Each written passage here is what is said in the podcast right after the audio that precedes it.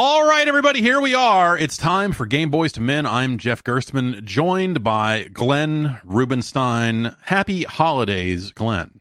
So good to see you. Happy holidays to you as well. And today we get to discuss something very near and dear to our hearts. Yes, uh, it's a it's it's a holiday miracle, I think, for both of us that we get to sit here and discuss the soundtrack to the film Judgment Night, released September fourteenth, nineteen ninety three. Uh, this is. I feel like if you were uh, if you were trying to craft if you were trying to put together one of those images that was like 90s white rapper starter kit it would be a picture of uh the, it would be the walk this way video and then it would be the judgment night soundtrack and then like a Kangol and a microphone or something you know like like it's really complete the i could go get my i could go get my Kangol um I own many of them. I just have the one uh I, it's a bucket hat i like that hat it's not You mean- purple but uh Yeah, you know I was gonna say. unfortunately Th- I mean, this this soundtrack was huge. So we're getting a head start on celebrating the 30th anniversary of the Judgment Night soundtrack. yeah Uh, disclaimer: This is not going to be one of those videos where we play songs and you just watch us bopping our head and going, "Oh snap! Did they just do that?" No, we Although- know that we know that they did that. We've listened to this a lot. There's no oh, Oh. snap moments left in this. 'Cause- There was so much head bopping this weekend as Mm. I listened to the soundtrack on repeat, and then I had to ruin it last night by watching the movie Judgment Night, which was a biggest bad mistake you could have made. I I did not see the movie until probably like 15 years ago, something like that. Wow. So you know, like I I did not see it when it was new. I did not see it in the context of this soundtrack or anything. It was one of those things where you're like, I you know, it was 93. Denis Leary was hot. Yeah, and so on some level it was like oh yeah maybe this this sounds good but like i nothing about that movie ever looked all that appealing to me as much as i like emilio estevez uh, like like the the cast in it seemed era Everlast. appropriate yeah Everlast well, is acting in this film. yeah That's the uh, connection. right um and and but yeah nothing about this movie seemed all that even in spite of loving the soundtrack there was never even a thing of like well i'd love to see how the soundtrack is used in the movie like i can't even remember They now because it's been so long. So th- they it's don't. barely it's barely in it's like literally in little snippets and playing on radios and it's i mean it's so i'm trying to think of a of a less detached soundtrack to a movie right. um i mean the credits the you know the opening and maybe the end they play de la soul and teenage fanclub doing fallen um Mm-hmm. little bit of another body murdered is over the end credits but no I, for people that don't know so the idea of this movie is uh four friends are going to chicago to watch a boxing match they rent an rv they take a wrong turn they essentially witness a murder and then denis leary everlast uh and and uh the the two other uh uh criminals like chase them through chicago. And uh it, it's it's like a it's like a dark version of adventures in babysitting but without any of the charm.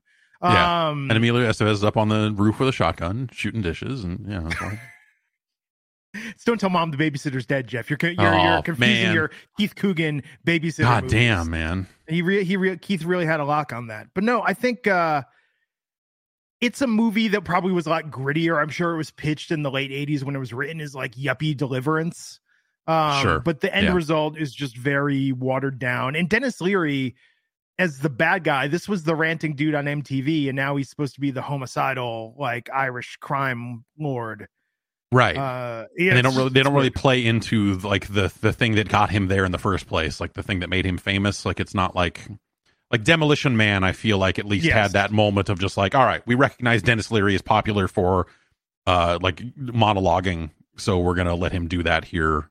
he talks but a I- little shit like yeah, but, but uh, not like yeah.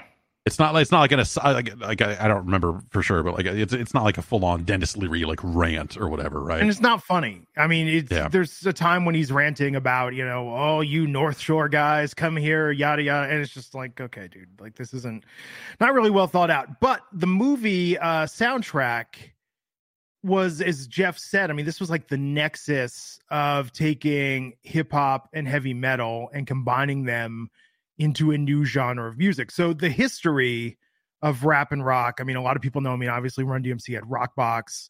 Yeah. Uh, Beastie Boys had No Sleep to Brooklyn. Now, it's interesting. I don't know if you know this, but people are like Aerosmith and Run DMC walk this way. That was the first rap rock crossover.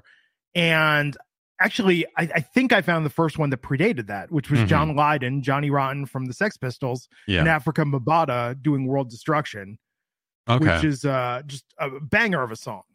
Very, very good. Very good mix of hip hop and like punk rock.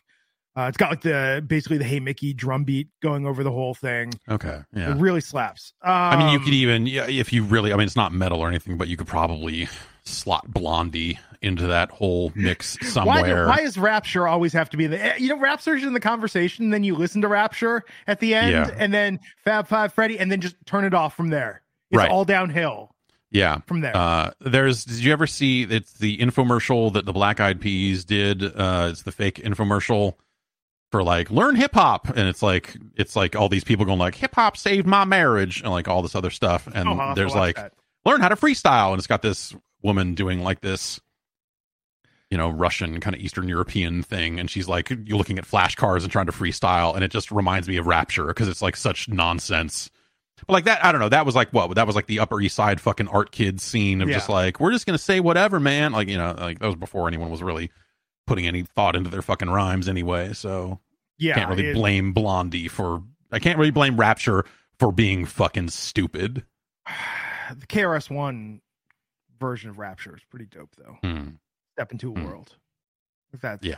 Yeah. That is pretty good. yeah, That is pretty, pretty good. good. Um, but no, man. So when this happened, the precursor to this, so a guy named Happy Walters uh managed Cypress Hill, Soul Assassins, Cypress Hill, House of Pain, Funk Mhm. Dubious.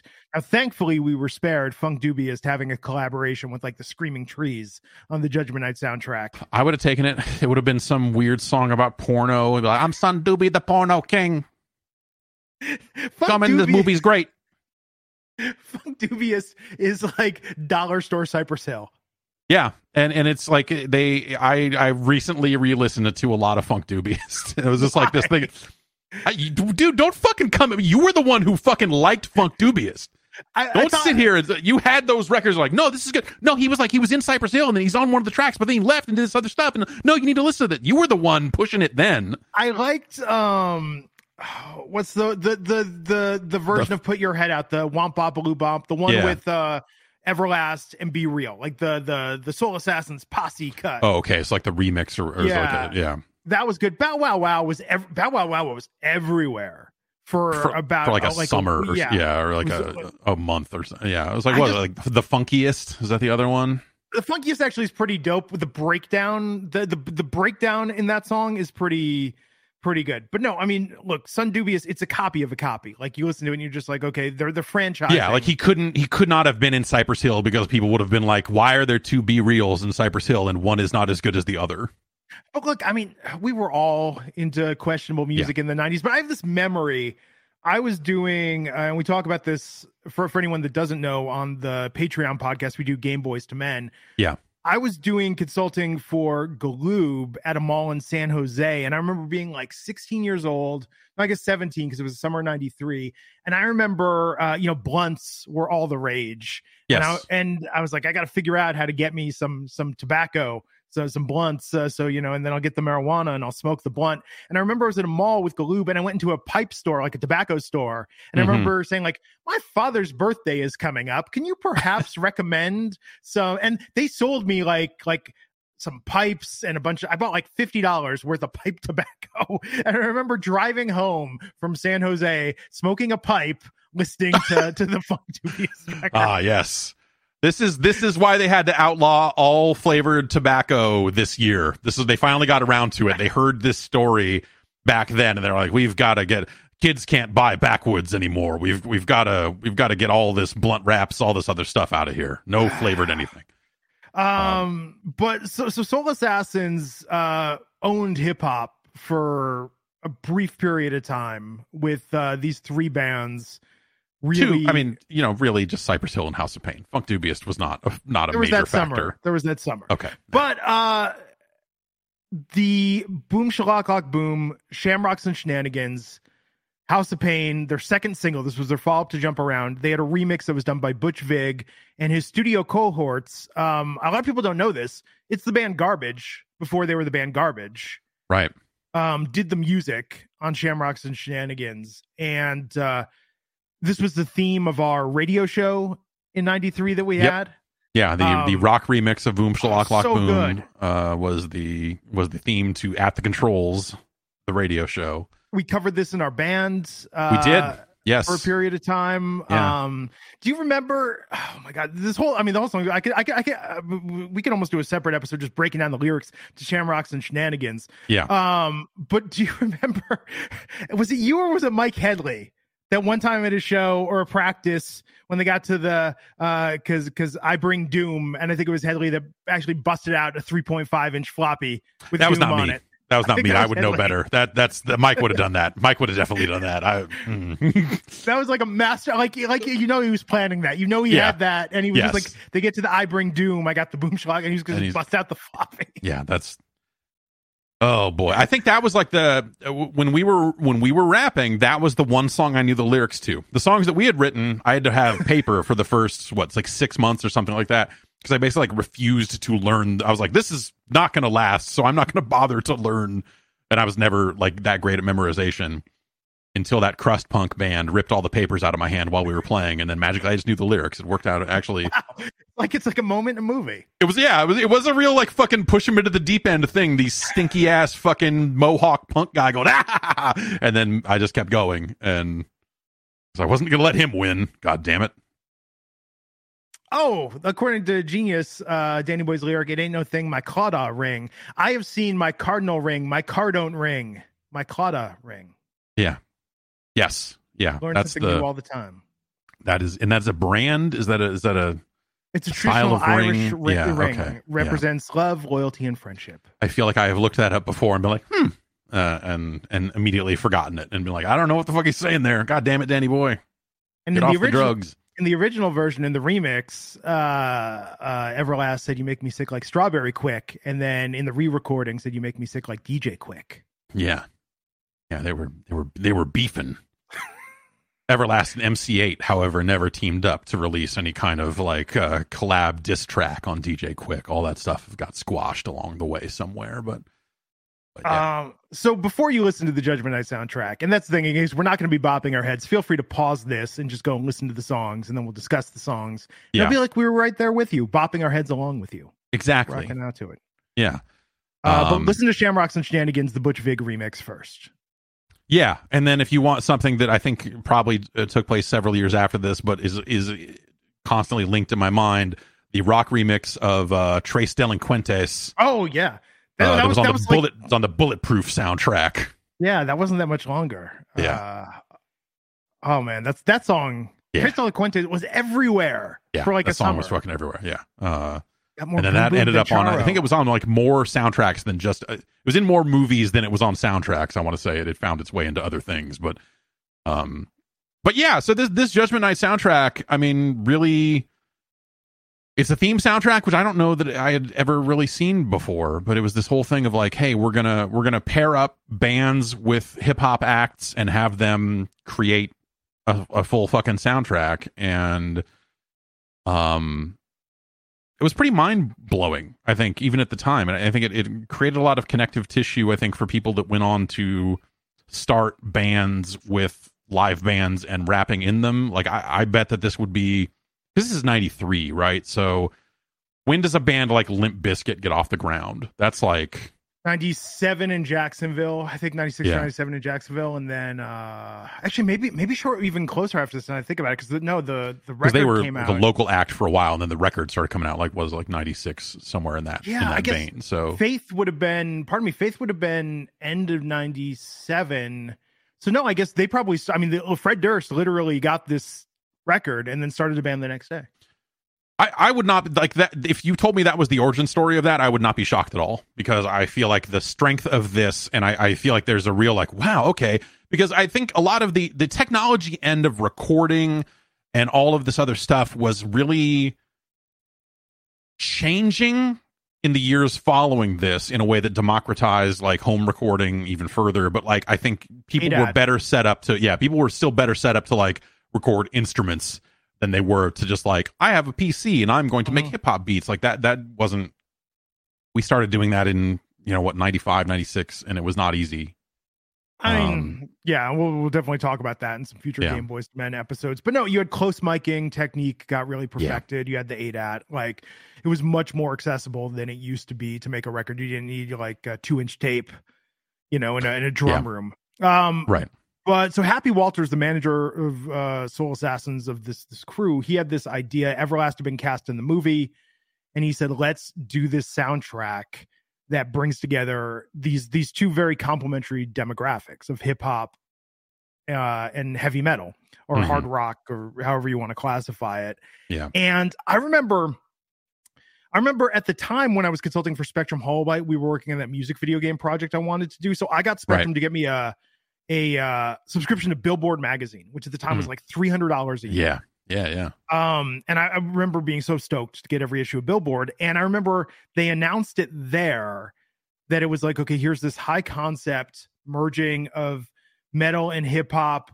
We think this is going to be huge. They planned, and I checked, this never actually happened. They, but they said we're going to have a huge concert on MTV Oh. that's going to be hosted by Fab Five Freddy and uh, from Yo MTV Raps and Riki Rachtman from Headbangers Ball. MTV is going to be all in on this. Like yeah the the marketing hype of this in the quote unquote trades was what originally got me interested in it because I remember reading that early summer 93 and by the time this came out in September I mean I was I was there you know at Warehouse Records like the morning this came out ready to get it after I think I heard the the House of Pain helmet single the the track opener I think I heard that. Right. Or uh, first um although it was weird on the cassette tape the order's different. On the cassette oh tape really? Huh.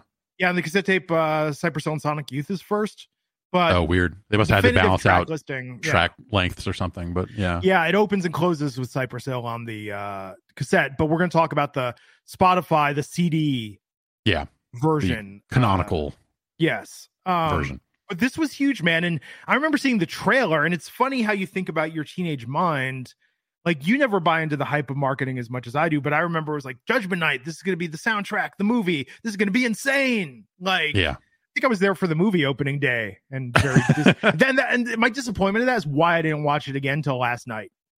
right Like- yeah i bet yeah no it, it's not it's not a good movie like it's really not. point blank it, it's just uh, the, the the only thing of any kind of lasting like the soundtrack i think like stands the test of time in a lot of Oh, ways I mean, so But- much. In fact, the soundtrack I think has only gotten better. I think when we first heard it, it was very much um the you know you got peanut butter in my chocolate, chocolate in my peanut butter Sure. reaction. Um, but over time, now you look at it, and it's this this was this was the blueprint that laid it out Yep. there, and it really. We talked about Anthrax and Public Enemies bring the noise on a Mhm. previous Game Boyz II Men. That sounds messy now by comparison. I, I didn't like it then Yeah. because I like the original Public Enemy song, and so Yeah. like hearing that, it was just like, all right, you went and fucked it up. Like it's not like I, I didn't think it was especially good performance from Anthony because yeah, it, it's it's it is very messy. It is really all over the place in a way that almost it it almost comes off like a novelty song. Hmm. You know, like look at this, look at this, look at what we're doing. The same way I'm the Man did, which I I did like I'm the Man. That was Uh, so the Exactly. This this felt like they were like, no, now we're gonna do it for real. And it's like, no, you do not have the you don't have the chops to do this. Like it's you don't you can't rap well enough to like go tell your funny jokes and scratch your fucking Sam Kinison records and get the fuck out of here. Yeah. Um, so let's dive in and talk Yeah. about these track by track. The opener, and it's interesting that Helmet, the the noise rock artistic uh punk band, I don't know, it's Helmet even have a genre? I mean, you're you're not you're not a big helmet guy. I No. I'm I'm not a big helmet guy. Um weirdly enough, but uh yeah, this is you know, probably the only helmet song I've ever heard unless they had something in the early rock band. I know a couple of yeah. a couple of these bands one? did, but um Yeah, but unsung yeah. was their their big yeah, uh, unsung. That was in track. that was in one of the Guitar Heroes, I want to say. And they have more melodic songs. It's actually interesting. And by the way, I, I, I watch a lot of YouTube videos and listen to podcasts, and I sometimes cringe when people get the facts wrong of things. So I, I just want a disclaimer that a lot of this is based on our memory with a little bit of research Yep. to back Yeah. it up. cursory glance, but mostly a re-listen and going, yeah, fuck yeah, all right. Yeah, and But the like, things yes, I, I, I couldn't tell you a goddamn hearing- thing about Helmet. Um, Um, Alex really into Helmet. Alex and Navarro really into Helmet. sure, I bet. Yeah, that seems I like think this. was- I think I uh, copied the Helmet CD off. Ah. in the mid '90s. Um, But this was, I mean, you know, this this was to me, you know, '93. This is going to be House of Pain, kind of at or around the height of their power. Uh, yeah, between records. yeah, between records and and with a much harder backing. This track, I think, is is really interesting because they split it into two halves, whereas a lot of the other ones are like more full on blends of the styles.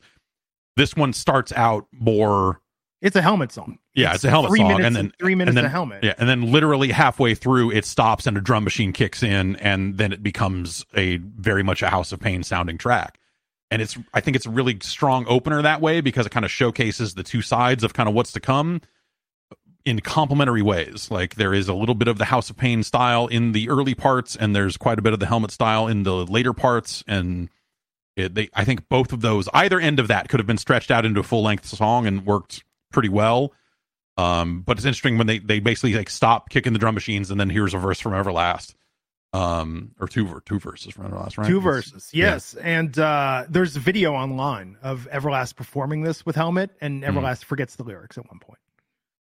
Yeah, you know, it's a you know, it's it's not something he performs every night like a lot of this other stuff. I wouldn't be too shocked. That, Um, and also this track. So it's interesting because Helmet, the the hook of this song is phenomenal, and I think that's the the hook is almost the best blend of the two styles in this. Mhm. Um, good stuff in the verse. Great. If you are not familiar with the House of Pain style, uh, as opposed to Cypress Hill, Cypress Hill would have "B-Real," say something in the chorus, then Sen Dog would repeat it. Yeah. House of Pain style is Everlast says the line, and then Danny Boy on on the fifteenth or sixteenth note, right before repeats, almost as like echo reverb. Yeah. what Everlast says, and I can hear in my head just reading it, where you know, uh, uh, because now you know because you're John Doe, Doe, Oh. in the backpack, Yeah. and you're toe, toe. Yeah. Danny Boy, Danny Boy is the secret weapon of House of Pain. yeah, I you know, I I think we have said it before on Game Boy Cement that you know, Danny Boy. I think I would have appreciated more of his input or more performance from him on those first couple of House of Pain records. Um, it's why I sought out the fucking. I don't know if it ever got a proper release, but the X Supermodels Yes, EP, like where it's Danny Boy and some other fucking guy. Like, yeah, it, it's yeah. I too it- had Napster in the late nineties. Oh, I found a much higher quality version of that more recently. That you know, this you don't need to, you don't need your weird one twelve encodes anymore. Um, yeah, it, it's uh, yes, Danny Boy is is there with you know, it's almost like a Greg Nice style, kind of nice and smooth, where Greg Nice would just do it to himself, or he would Hmm. repeat himself in a way, or or go over and, and re-record his own kind of ad libs, or, or I guess that's that's what everyone kind of does nowadays, is just do their own ad libs, but. Danny Boy was there to do them live. Uh, yeah, this is this is a great track. This is I, I think this fits right in with the rest of the House of Pain catalog, and and I think it is probably one of my favorite House of Pain tracks. and Uh, what's funny is that thematically, this soundtrack references maybe some themes of the movie, but this is not lose yourself with you know a drop of uh, no. Mekhi Phifer. no, But Everlast in the second verse says feeling like De Niro in Taxi Driver with Jodie Foster and Harvey Keitel. He's just running down the cast list it's, of other yeah, movies. it's just like an extended conversation with you know like Taxi Driver with Jodie Foster and Harvey Keitel. Albert Brooks. Looks like you're Sybil walking through a living hell. You know, yeah, yeah. It's- Shepherd when she was younger. Yeah. Remember? Yeah. Taxi Driver. You ever see it? You should go watch that instead of this fucking mess. Actually, okay, so let me tell you, I saw Taxi Driver because of this song. I never seen Taxi Driver before. So me Yeah. at 17, remember I was on my Taxi Driver kick for like a week? Yeah, yeah. Yeah. There was a we'll little. discuss we'll discuss that when we get Yeah. to you know uh future I guess you, I guess you did reference Taxi Driver in a rap at one point, also, didn't you? yeah, entirely, entirely Of course. Taxi Driver because of this song. Uh, and then he says, because I'm gifted, I read Sun Tzu. I admit I bought a copy of Sun Tzu also after this All right, and that's- browsed through it and was just like, this seems kind of obvious. Everlast, Yeah. is it really a brag that you read The Art of War by Sun Tzu? Right. Yeah. It's like kind of top of the list. Like, yeah, it's it's like fifty Cent talking about no, the fifty laws of power. The fifty law because I'm fifty Cent. 'cause yeah. But it's Um, good. I mean, the way that later hip hop was obsessed with Scarface, Everlast was obsessed with Sun Tzu.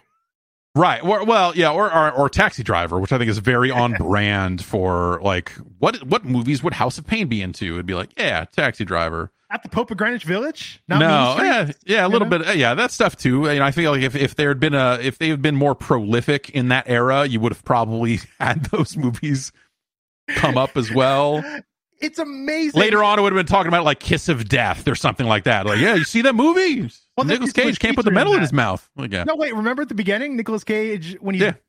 killing Michael Rapaport, is putting Mhm. on the House of Pain record yeah, and like quoting it, like going on. it's a great Uh, movie. But this style of rap, I do have to admit, I like this though, because the Beastie Boys and certainly us and other hip hop will just name drop a movie. But I like the Yeah. House of Pain went to greater details. They're, they should have kept with this gimmick. I want an Oh, yeah. entire album of just movies that Everlast watched. Yep. And just talking about details. And like, uh, you know, Jan de Bont was the cinematographer of Die Hard. And that's of the Really? reason why it Oh. looks so good. like, let's just really, really get into it. You know, I think You know, I used to hang out with someone who was in the movie Set It Off, and now here's three verses about that. Thanks, Everlast. Everlast watches a lot of movies. Yeah, he's got the time. He's got details. Yeah. You know? That's how he Um, came up with uh, something as inventive as La Coka Nostra. I was like, you see those mafia movies? I've seen some. Here's a list of them, and then just like you know, freestyles the whole thing, and an ill I- bill, and he goes, hmm. Speaking of which, uh, I had to send you the link to this. Everybody go on YouTube, Kings of Quarantine. Look up, there's a cover of Just Another Victim, and it's like people from Mastodon, Sick of It All, uh, Slain from La Coka Nostra does a verse on this. Like, we were talking about this off the air. Like, it there, regardless of what you think of the performance, there's so much joy in watching all of these metal guys yeah, that you could tell like this was their soundtrack growing up, and now they're covering this song. yeah. There, there's a there's there's an excitement that comes off of that a little bit. You're like, oh yeah, like I, I yeah, I'm I was not super into it, but also I was like, yeah, no, that's cool that they're super into this. Like, um, That's why Jeff and I will be doing a quarantine project, remote That's right. recording, covering every song from. That's right. Covering everything. Yes. Yeah, sure. Yes. Just it's just uh we're except for come and die. We're gonna skip that one. Um LA ninety two. I can say that pretty well, so I think we'll be okay. Uh I you know, they, they they really kind of they almost start the show with a showstopper here. I think there's powerful stuff later on, but like this is probably still my favorite track off of Really? this. Yeah.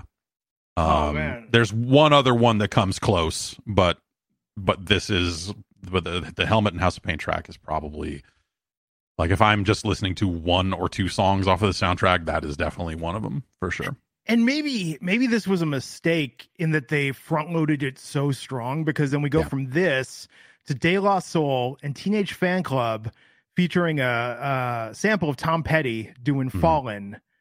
Um, Yeah. I mean, man, this song I liked when the soundtrack first came out. Now I, f- I fucking love this song. It's great. It's Yeah. so good. So this is like how are you this is like the first sort of chill this is probably the first acoustic rap. This I mean, would have this come didn't- before sometimes I rhyme slow, which I just uh, not. I mean, that's a sample, but it's you yeah. know, well, I mean, and there was the MTV Unplugged famously with LL yeah, yeah. telling everyone to leave that crack alone. Um and the most off. yeah the most fucking visible underarm deodorant known to man just caked on he needed it he was sweating up there love that special.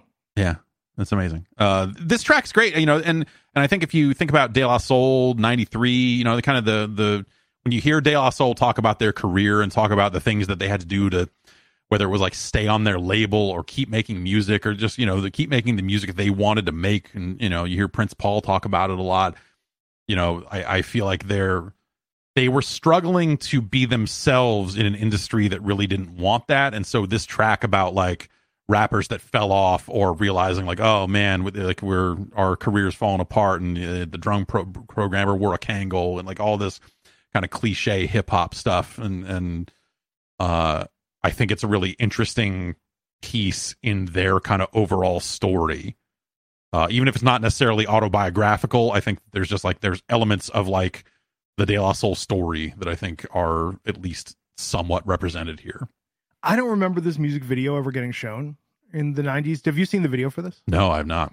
Okay, so you need to check out the video. Everyone needs to check out the video because if you know anything about De La Soul, like I, I almost like had like tears in my eyes at how brilliant this was. They start the song and they're in a classroom meant to be like the classroom from Me, Myself, and I, Yeah. but it's like blue lighting. I mean, so it really sets this tone where, like you said, it puts their career in perspective Yeah. and how they're presenting it. Like this music video is just as a concept is great, and uh, there's uh, some allusions to uh, Blind Melon's "No Rain" in the Mhm. style of it of what they're doing. Um, yeah, like this song is really good, amazing lyrics, amazing flow in this. Yeah. I mean, just amazing vibe. Uh, and it's, funny. They they fit together so well, like the and I I could not name another fucking Teenage Fanclub song. I remember they were kind of around then, but I you know Yeah, Teenage Fanclub would have you would have uh mocked me as listed like what is this pretentious alternative Yeah. rock shit Right. that you're listening to? Oh, you're really into the Manchester sound now, are you? mhm, like mhm, yeah, mhm. like T- Teenage Fanclub I can safely say at the time would have not been your jam. Yeah. Definitely. Uh, and but yeah, I, I think that- that they they provide a fucking very solid background for for this song. Like it, it all fits together. Like maybe in, in some ways this feels like the most like well realized track on the entire record of just like no, this all this all fits together. Like they are creating together. They are creating a single vibe as opposed to like the Helmet and House of Pain, which again like feels almost deliberately cut in the mid. Well, not almost. is literally cut in the Yeah. middle between the two styles. This is the exact opposite of that. Of like this feels like everyone was in the studio together and came up with this. The record I don't think this record would have I think you and I would still love this record. This record would not have been as influential if the entire album were songs like Just Another Victim, where it was here's a rock song and now here's a guest verse in the breakdown. Yeah, no, that that would have you know like there there's a certain you know because remember this is 93 like we're not too far you know like like onyx and some of the other stuff. Like there was some very much some fucking hard hitting fucking hip hop that you know you, you that makes a lot of sense um when kind of juxtapositioned with with metal and and and all that sort of stuff. But like yeah a whole album of it wouldn't have worked. Like you needed range and and this this provides a lot of that range. I don't know that this is my favorite song on the record. This is the best song on the record. Like just from sure every and I guarantee you this is the concept even if you don't like metal or uh, hard rock or alternative rock, like everybody there's something for everybody to like in this song. Yeah, I, I think if this came out, you know, closer, you know, if, if this came out more recently, no one would bat an eye at it because it's one of those things that just like stylistically, you'd be like, oh yeah, no, that, that's that type of music exists now, but it didn't then. Actually, I think this the song could be a number one hit now if this came out now. Eh, maybe. Um, because I think it's got such uh, massive crossover potential. But Hmm. it's funny that um, then at the end, and it still takes me out of it, but in a good way, when then they start just dropping the lyrics to Duice's, Dazzey Duks at the outro. Yes. which is just I mean it, it that goes to show we were guilty of this too when we were doing music how you Mhm. forget sometimes that things that are really funny in the moment are going to be recorded forever and it's I love I think this still works now. it does but it's also you almost have to explain this to somebody now that look we had a lot of weird novelty uh Miami bass songs yeah, at this era that was including what was popular Dazzey Duks. yeah Oh, Um, yeah. They should got Duice on this record. like Duice and like what? Uh, presidents of the United States of America. Like who? You know who were we, who were we teaming them with? I mean, there could have been there could have been a Uncle Luke and Blind Melon. There could have been a hundred other collaborations that I would lo- I would love to visit. Yo Yo and. Juliana Hatfield. You know, it's, The one at the time that I always said was I wanted to see Boss and L seven. yeah, yeah, that would have been That would have that would have fucking that would have they would have Mhm. thrown down on that. Yeah. That would have been awesome. Yeah. Um, but no, Fallen. Look, I mean, and and this is where the soundtrack. I think if there's a critique I have of it, it's very tough to start out with these two songs back to back and then follow these two songs because it's going to get a little more up and down from here. Definitely. And that leads us to uh, me, myself, and my microphone, Living Colour and Run DMC. Uh, you'd think it'd be you know a no brainer to get Run DMC involved in this project, considering their history with uh, you know sampling rock, working with rock music, Rick Rubin's Rick Rubinness, uh, and and all of that. So they take a line from another Run DMC song and turn it into a full song here. I I could take it or leave it. Honestly, it's it's fine. It's you know the the whole the chorus being I go uptown, I'll come back home with who me myself and my like just like that being the repeated bit. I think Living Colour is talented. I think they do some really solid wrestling intro music. Um, but you know, Why, why is no one coming out to Glamour Boys? yeah, I know. What's uh fucking uh the the fucking uh Dylan? No, what the ROH guy that comes out with the boys? The Oh yeah, Dalton name? Castle. Dalton Castle. I was gonna say Dylan Francis. Close enough. uh, yes, Dalton Castle could, should come out to Glamour Boys Glamour Boys. I mean, dude, Living Colour. he's fierce. Living Colour does not get the uh, credit I think they deserve as just uh, a great hard rock band. Um, but this track, this track is fun. It doesn't feel. Hmm. This almost feels like a late 80s track as opposed to an early 90s track. And I know it's a weird distinction to make, but Right. genre wise, uh, it kind of tells you something about maybe where these bands were compared to the more cutting Yeah. edge. Definitely. uh, I mean, you know, Run that are on DMC in the '90s is a really weird. it's a re- you know, their their track record gets strange fast. Like they almost end up in some kind of novelty act territory uh here and there where they're doing stuff you know like but by the end of the 90s they're doing tracks with fred durst and stuff like that and you're just like this is Well, so interesting about that. Before DMC's had that like vocal cord paralysis right that took him off the Crown Royal record. Um, Yeah. Essentially, this was the last. I believe this was the last. All three of Run DMC in the studio, like actively collaborating on a track Mm. together. After Down with the King, right they did this. Um, I like the song. I don't think it's uh, that's fine bad by any means, but it definitely I think the vibe of it's good. But you know, Run DMC had a lot of songs like that, uh, where even if the lyrics weren't hundred percent them at the peak of their game, the Yeah. vibe was still sort of there. You could almost you can almost sort of just listen to this rhythmically as Yeah. opposed to even paying attention to what they're saying. Like I like the vibe of the song. It's fun, but it's not, it's just it's tough. Again, the way this is sequenced, tou- tough being the number three track after those first two. Yes, definitely. Uh, yeah, it, it it doesn't hold up to those first two at all, for sure. Yeah. And it, it's it's fine. It's fine in the context of the overall soundtrack. It's not something I would really go out of my way to listen to on its own. Vernon Reid's Um, guitar tone, though, man, like his Hmm. uh licks on this, like re- like they're so good they almost distract from the vocals. Yeah, I mean that's, and I think that's actually fine in the, in this case because I think you know it, it's Run DMC putting on a Run DMC like performance, which by the '90s is why you go to Run DMC, right? You're like, come in here and Run DMC it up, like do your thing, and you know whatever.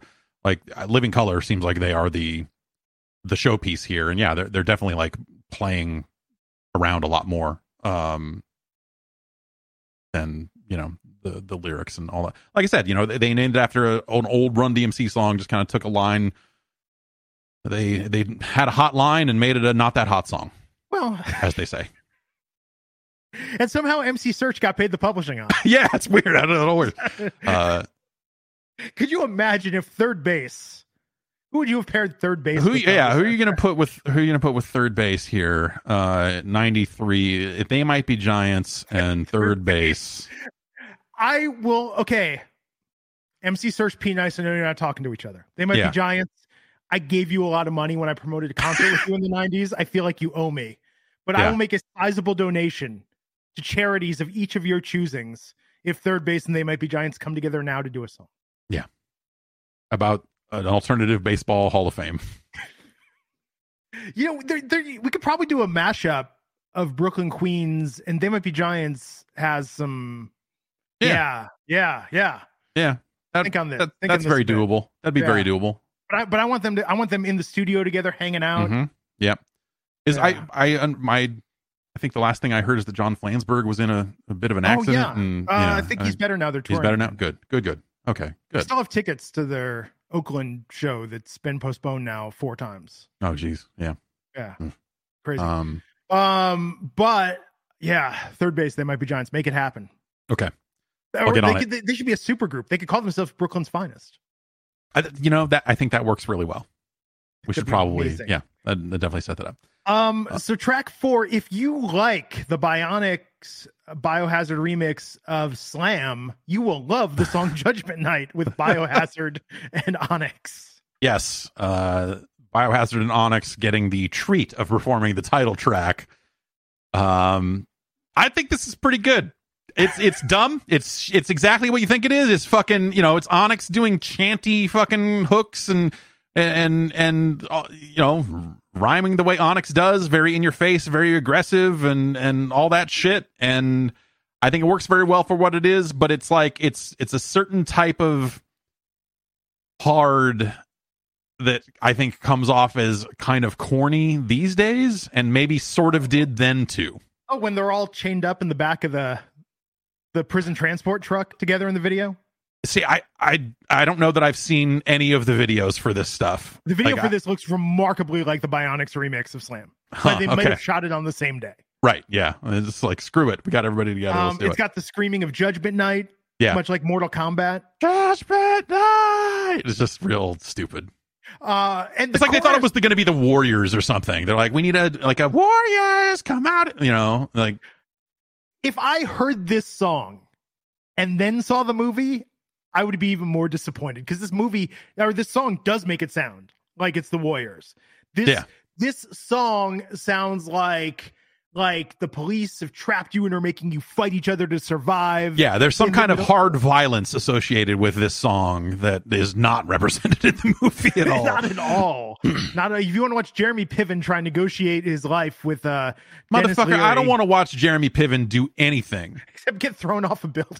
Yeah, well, sure, yeah, why not? Um, we put this on. My wife tapped out of the movie Judgment Night after about 10 minutes. And she Mm. went, Oh, so Jeremy Piven's character is that he's Jeremy Piven? And I was like, Yes. yeah, you- that was. You, you- remember when we saw Jeremy Piven in that parking lot? Were you there for that? No, I don't think so. Maybe. I think Brendan went up to him and tried talking to him, and, and he was a dick. And so, not that I was like a big Jeremy Piven fan before that, but I think on top of that, it was just like, yeah, fuck Jeremy Piven, Yeah. piece of shit, fuck that I, guy. I mean, he always played an unlikable character, and then it turned out that, uh, right? you know, life and art Yeah. intertwined. Weird. Um, but Onyx still plays this song. There's videos of them doing this even at the Gathering of the Juggalos. And what I love, Oh, what a perfect venue for this song, though. Do they? I, I mean, like, if you're gonna do this song somewhere, the Gathering of the Juggalos is the place to do it, right? What I, mean, that's love is that Biohazard, Biohazard, in addition to shouting out Judgment Night, they have lyrics over the hook where it's Judgment Night, Die Young, Dung Fast, Echo of a Gun Blast. Onyx, when they play this live, is just Judgment Night. Yeah, yeah, Judgment Night. Uh, huh. Like they can't be bothered to learn Biohazard's lyrics. no, no. Well, there, that's you know, that's for when Biohazard shows up to to perform them. I you know, do you remember Biohazard played the Phoenix hmm and uh, which is a venue in Petaluma where we're Petaluma, both uh, yeah. where we both grew up. And I read this happened everywhere. People would go see Biohazard in concert and be like really pissed off that Onyx was not with them because that's the only way people really knew Bio. I mean, Biohazard has a small fan base and they put out some decent Yeah. New York metal records, known as Um, Resident Evil in the United States. Yes. Um, Um, but Biohazard's claim to fame was their collaborations with Onyx. yeah, and so, but well, like no one going to like. Well, I don't know. I'm sure there are plenty of Biohazard fans, but like, yes, the the wide ranging like, oh, Biohazard, I I like that one song where they go Judgment Night, huh, huh. We should go see them, and then. How come they didn't talk about making the white man come? What? Hang on. What? How come? What? I knew you were going to go with that lyric. I knew that it's the, only. It's the only like actual standout line in in the track. But I mean, the, the not that it say it's like lyrically weak or whatever, but it's like It's it's, the great lyric. memorable. Yeah, yeah. Sticky Fingaz, uh, Mhm. also known as uh, TV's Blade from Blade the series, Yes. which is very solid if you've never seen it before. Should have gotten renewed. Um, Sticky Fingaz, his verse is real. I mean, he's always the standout in every Onyx Yeah. track. That's the problem. Like some people can name maybe Fredro Starr, but good luck naming all four members of of Onyx. Well, you named the two that I. well, Yeah. This is like a U2 situation where we all know Bono and The Edge, and then it's I think there's a guy named Larry. Like, Yeah, sure. Yeah. Yeah. Larry on drums. yeah. Uh, yeah, I, I, I, I bet at one point I could name at least a third member of Onyx, but that information is thankfully gone. Um, I'm now happy when a lot of that information is is no longer retained because I it's it's such useless information to be carrying around that it's nice that it's like I feel like I'm making room for new shit still. If I can't We- remember all four members of Onyx anymore, it's like okay, good. we were watching 80s commercial vault on YouTube over the weekend and like KOFY TV 20 came on and I Yeah. was just like KOFY Barry TV 20 cable channel 13 and I was like KBHK is TV 44 but cable Mm. channel 12 KTVU is both two on both and KICU was channel 36 and then cable channel 6 how do I remember that but I can't remember anything I learned in school Yeah, I don't know. I was like, what? I don't. I can't remember anyone's birthday anymore, but uh, but I can tell you a lot about Field Communications, the company that produced all of KBHK's uh, internal broadcasts and all that sort of stuff. People collect all that, you know, all the idents and all the, you know. The oh yeah there's a huge. no I mean that's the best thing on YouTube or, or in fact, why are you watching this? Just go and watch old uh, TV from your local market. It'll take Yeah. you back in time. Um, but no, look, Judgment Night as a track, this is this is fun. This definitely had the head bopping. This was me alone. And uh, Jeff, I'm gonna I'm not ashamed to admit this because I love this so much. I even closed my eyes to feel the music more when I was listening Mm. to this.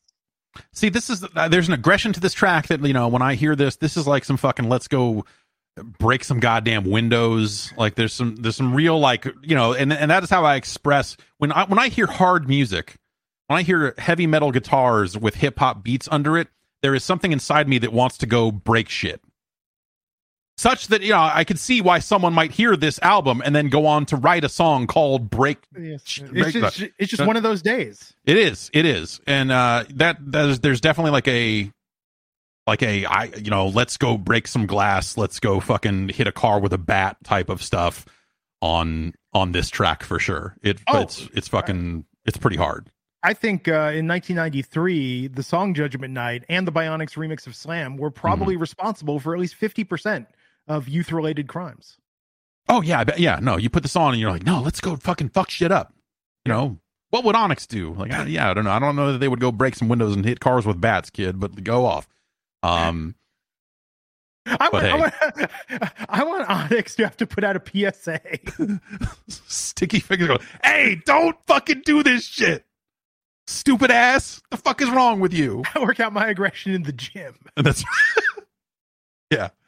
I lift weights to get You, off. okay, you know, you know, this song is got to be on at least like five five figures, like at least tens of thousands of of gym mixes. Still, Oh, I bet. Yeah. Oh, like yes, there's a certain like people of a certain age that are just like fucking lifting weights to this and screaming. Yeah, totally.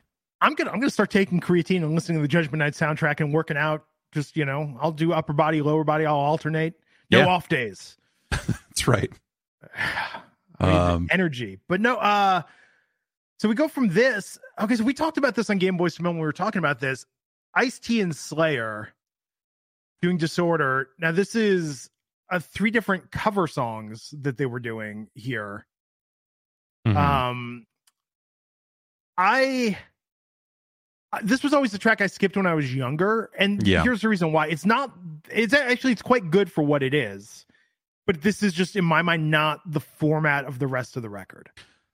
Yeah, definitely. Well, this is, you know, this is not Ice T doing rap verses over metal. This is, This is- Ice T Yeah. uh, in in body count mode, you know, shouting along to metal, and I think that that works well. It plays to one of Ice T's strengths, I suppose.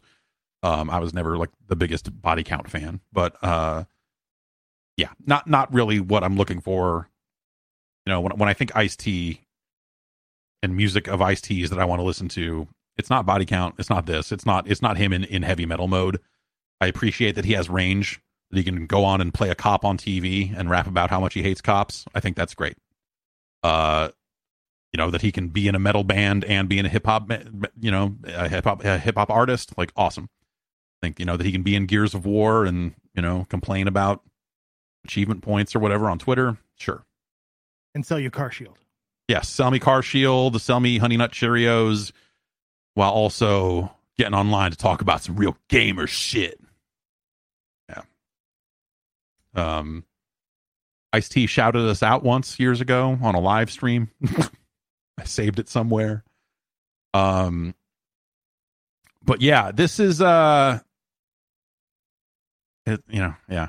I, I don't, I don't know that I have much. It's just not the. It's just not the theme of the the soundtrack. It's not the format. Exactly, and and it's kind of just planted in the middle here as a kind of a forgettable thing. Um, listening to it now, like I, I almost skipped it. Listening to it the whole thing this morning, I was like, oh right, this thing. But then I was like, oh, I want to hear the part where they go LA ninety two. Like I, I like that part. But, I, I actually think uh, I know this is covers of songs they didn't write. I think one's by the Exploited. Um, I think th- it's amazing how any hip hop or metal lyrics about you know the system being fucked up. It's amazing how poignant those always seem, and perhaps even more so as time goes on. yeah, I think um, it, it took a lot of years. I, it took a you know I was a pretty fucking thick headed motherfucker for a lot of years, and uh, it took a long time for some of that to sink in and go like, oh, that's they're not just that's not just like some made up shit. Like no, the the world is actually okay. Yeah, no, the world's actually fucked, and they were right all along. Okay, huh? I had that kind of like come to terms with it moment years later. Um, but yeah, it's uh yes, this this track is five minutes long, and kind of it's I, I think it's a little too long. I think it, it's fine for what it is, but yeah, it, it's it's not a great fit for the record, and I would have I would think I would have rather had Ice T, you know, rhyming a little bit here. I because Ice T with Slayer, Ice T rhyming over Slayer, I would still pay Yeah. a decent amount of money to hear that. That would Sure. be phenomenal. But no, look, listen. I, I like the first body count record a good deal. I would say listen, listen to the first body count record, then listen to this. This is be like the ultimate bonus track. on Right. that first body count CD. Yeah. Uh, and listen to Slayer's Raining Blood as well because that's Sure. Yeah. always rocks. Uh, but we follow that up. If if that's not your jam, maybe you'll like Faith No More and the Booyah Tribe. Yeah. Which I, I feel like now, you know, years later of, of like, you know, I think I only had an inkling here in 93 of just how fucking weird Mike Patton was, is. And I think like this this track just I think speaks to me or, or works a lot better now than maybe it did then. I don't know. This actually this this song's fine. I think Mike Patton does uh, some like his his vocalizations here are good. It's maybe the only Booyah Tribe song I like or slash can name. Um, there were a couple of Booyah Tribe singles that I feel like got some airplay and, and had music videos and stuff like and they that. played instruments. certainly Their bass player played. yeah, right, right, right. Yes, Um, Um, and Mike Mike Patton requested working with the Booyah Tribe because he is like vocally just one of the most impressive range rangy uh, guys. He was very interested in Samoan chanting mhm. music, and that's why he specifically he wanted to work with the Booyah Tribe on this. Yeah. I think that makes a ton of sense. Like, I think after years of seeing Mike Patton interviews and, and just realizing like his weird interests and, and like his, his wide range, whether it's in music or out of music, like, I, I think, yeah, he's, he's a fascinating dude. Can't remember Um, if it's uh, Faith No More or Mr. Bungle, but there's a live concert version of him doing a slow, like gothic version of the Nestle Alpine White "Sweet Dreams You Can't Resist." And uh, like Yeah. I listen to that probably three times a year because it's, Mhm. it's on YouTube. It's so good. Um, but yeah, uh, Mr. It's Bungle, right up there with AC's cover of the Threes Company theme in terms of hot. Wait, wait, who covered the Three's Company thing? Uh, AC, the grindcore band. We'll just call them AC, as they are I- often referred to in polite company. I figured out what you meant. Um, but uh no, I think Mr. Bungle is one of those bands that I'm going to put this really nicely because I don't want to offend anybody. Like, I don't trust the taste of anyone that's really into Mr. Bungle. It's like really, I, I, Like, so that's I, really into Mr. Bungle. I remember when Faith No More broke. Like, no, I didn't. I had never heard of Mr. Bungle, and the people were like, "No, Mr. Bungle, it's it's his other band, it's, it's his old band." I wasn't sure if it was a still a going concern or if it, you know it was really. I remember hearing that like "Squeeze Me Macaroni" song. I'm like, okay, yeah, no, this is fucking all right. Yeah, no, he's talking about jacking off. That's crazy. I'm a teenager. This is great. Um, and I want to say Mr. Bungle did. Did Mr. Bungle play Casa? Or they no, played. you're They thinking, played of, you're the thinking Phoenix of Disciples of Ed. You're thinking of DOE. You're right. Yeah. I'm thinking- I saw Satan in my taco salad. I think I sent you yeah. the YouTube link because that's that's that demo tape is on YouTube. Oh, weird. Yeah. Uh, but I no, remember when Green Day played Casa. but, Yeah. Um, uh no but mr bungle played our area a lot and i Yeah. think that and here i don't want to offend any mr bungle fans of their later work i'm just going to tell you that in the early 90s there were a lot of kids with cassette dubs of girls of porn and Yeah. they would go on and on about mr bungle and maybe that just sort of biased me against their music Well, I think it, you know it's a very teenage boy friendly thing, right? Where it's like they're talking about cranking it and girls of porn, all this other stuff. Like it was very much like the same way that like I was trading around copies of Two Live Crews Move Something. Mm. You know, I mean, like, have you heard One and One? Like, it's the worst song on that fucking record. But well, it's it's, it's not a Yeah, great like- fucking rap song. But you know, like when you're fucking 14 or whatever, it's the funniest shit in the world. You know, and it's a novelty at that point. I think like the Mr. Bungle stuff, I think spoke to that demographic as a novelty. And then, but not uh, that again. Yeah, I'm not intending to offend anyone. I actually think you know most of the Mr. Bungle I've heard is actually like fine and to good or, or whatever. But like, this is the most sensitive caution i've ever seen either of us show on a podcast Yeah. Um, but I, but I I think that's that's genuinely how I feel about Mr. Bungle, where it's like I like it in theory, but in practice, I'm like, yeah, some of this shit is like whatever. But like, I love that it exists. I love that it kind of still exists. I mean, that's how Uh, I feel about ICP, except I also love it in practice for much of it as well. Well, I mean, you know, right up until the Joker's cards were over, or even actually, I think The right. first uh, deck. be like, clear. Great Milenko is the last good, last great ICP yes. material. Everything after that is fucking shit. Or or like, you know, there's like one or two things you could pull out and be like, okay, this is sort of okay. But like I don't by the time people were clowning on them for fucking magnets or whatever, I was like, yeah, whatever, man. They had fucking the first four albums were really good and the and the EPs that went between them were were fine as well. But like look, man, we wouldn't have launched video game spot if it hadn't been for ICP. It's true. But that's Listen to a lot of that shit, day. Yeah. Uh, but no, look, Faith No More, though, I mean, we care a lot, sort of prototypical Yeah. of uh, the rap rock genre, epic with Mike Patton as well. Mhm. So it's Mhm. interesting that Mike is just doing this this low chant, almost operatic Yeah. vocals on this. Booyah Tribe, I think, really brings it on this track. I like their energy. Mhm. Um, Lyrically I- very hard. yeah, and I mean, the- the track is literally called "Another Body Murdered," so you know the subject matter is there. I feel like I mean when we get to fatal in therapy, um, I feel like if I if I have notes, it's like Booyah Tribe. I understand. Do you think maybe you're being a little too literal or leaning into the theme of the what you think the movie is about? I, again, eh, you know, like if if you listen to it without the context of like this is a movie soundtrack, I don't know that that is necessarily evident. But yeah, there's a there's definitely a certain aspect of it of like okay, like this is meant to sort of thematically fit here, even though they didn't really use the soundtrack all that well in the film. But It's the second end credit song after Fallen. Okay. It's the Yeah. only one that only other song that gets a full or mostly full length play. Mhm. Um, no, I would like to see the version of the Judgment Night movie that is based on another body murdered by the Booyah tribe. That actually Yeah. sounds pretty pretty dope. Um, I do think that having two tracks on here, one called "Just Another Victim" and then another one called "Another Body Murdered," is a little like, okay, yeah, you guys are really trying to hit. You guys, at least, are trying to hit a theme here.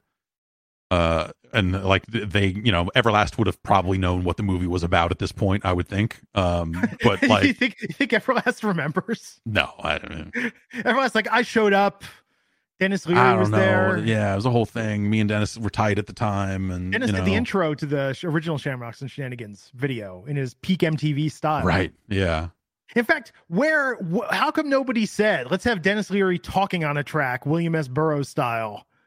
You know, Well, he did with asshole, right? I, I mean, know, you know, so he, he did his hit him up own, for this? Why and then that ended up being a bit. Well, was that before or after this? that's a good question. No cure for cancer. When did that come out? Yeah, I'm Uh, tempted to say it's after, but I, I guess I don't know. Uh, No, that yeah. was um, ninety two. okay, so he had already done that. So he'd already done it. I mean, I think that was, you know, he already had his MTV fame and on, Leary. yeah, on multiple levels. He had his own song. He had all the commercial bits he was doing for MTV. So, you know, he's probably tapped out by this point. I don't know all the lyrics to this. I feel like I can sort of keep up with uh, the flow of this, but I did not know that the lyric was "I got to pay the paid to play to get through, and I ain't st- I ain't through till I'm dumping on the moon." So true. that is phenomenal. So I ain't true. through till I'm dumping on the moon. Uh huh. Yes. I, any way you want to take the term dumping there, I think works. Um, I, I I've been saying for 30 years I need to listen to more of the Booyah Tribe. you know, I, I, I feel like I've had a, a period there where I was like checking out some Booyah Tribe and didn't really stick with any of it. But yeah, eh, you know, they did this their is thing. a good song though. Uh, this Yeah. this uh, this is in the rotation when I'm deciding like what's my favorite song on the soundtrack. Sometimes it is this. All right. And I don't know there's that I would rate it that high, but it, it definitely like is, is on on the top half. Because I think sonically there is something really cool about the way Mike Patton approached this and the way Mhm. they're building. Like the cool thing about the soundtrack is we talk about how many bands were probably started as a result of the soundtrack. Like of the bands started by the soundtrack, you can almost tell which song was the one. Right. And this one is the one that probably I've heard this style the least, but I wish I'd heard more of. Where they were like, "Hey, dude, you've got a really impressive voice. Why don't you do some operatic shit?" And I'm just gonna Right. drop rhymes over. Like, I yeah, would- you just give me a oh yeah, It's- and then we're gonna shout bang your head to this like yeah like that. That's fucking dope. It's Yeah. still like I I was listening to this and I got kind of looks from the wife where I was like, "Do you have do you have to turn it up so loud?" I was like, "I need to turn it up louder." That's right. I'm Why do you hate it. me? Yeah. um. Yeah. Definitely on the upper half. Like if, if we were ranking the tracks in order or something like that, it, it's it's up there for sure. Um.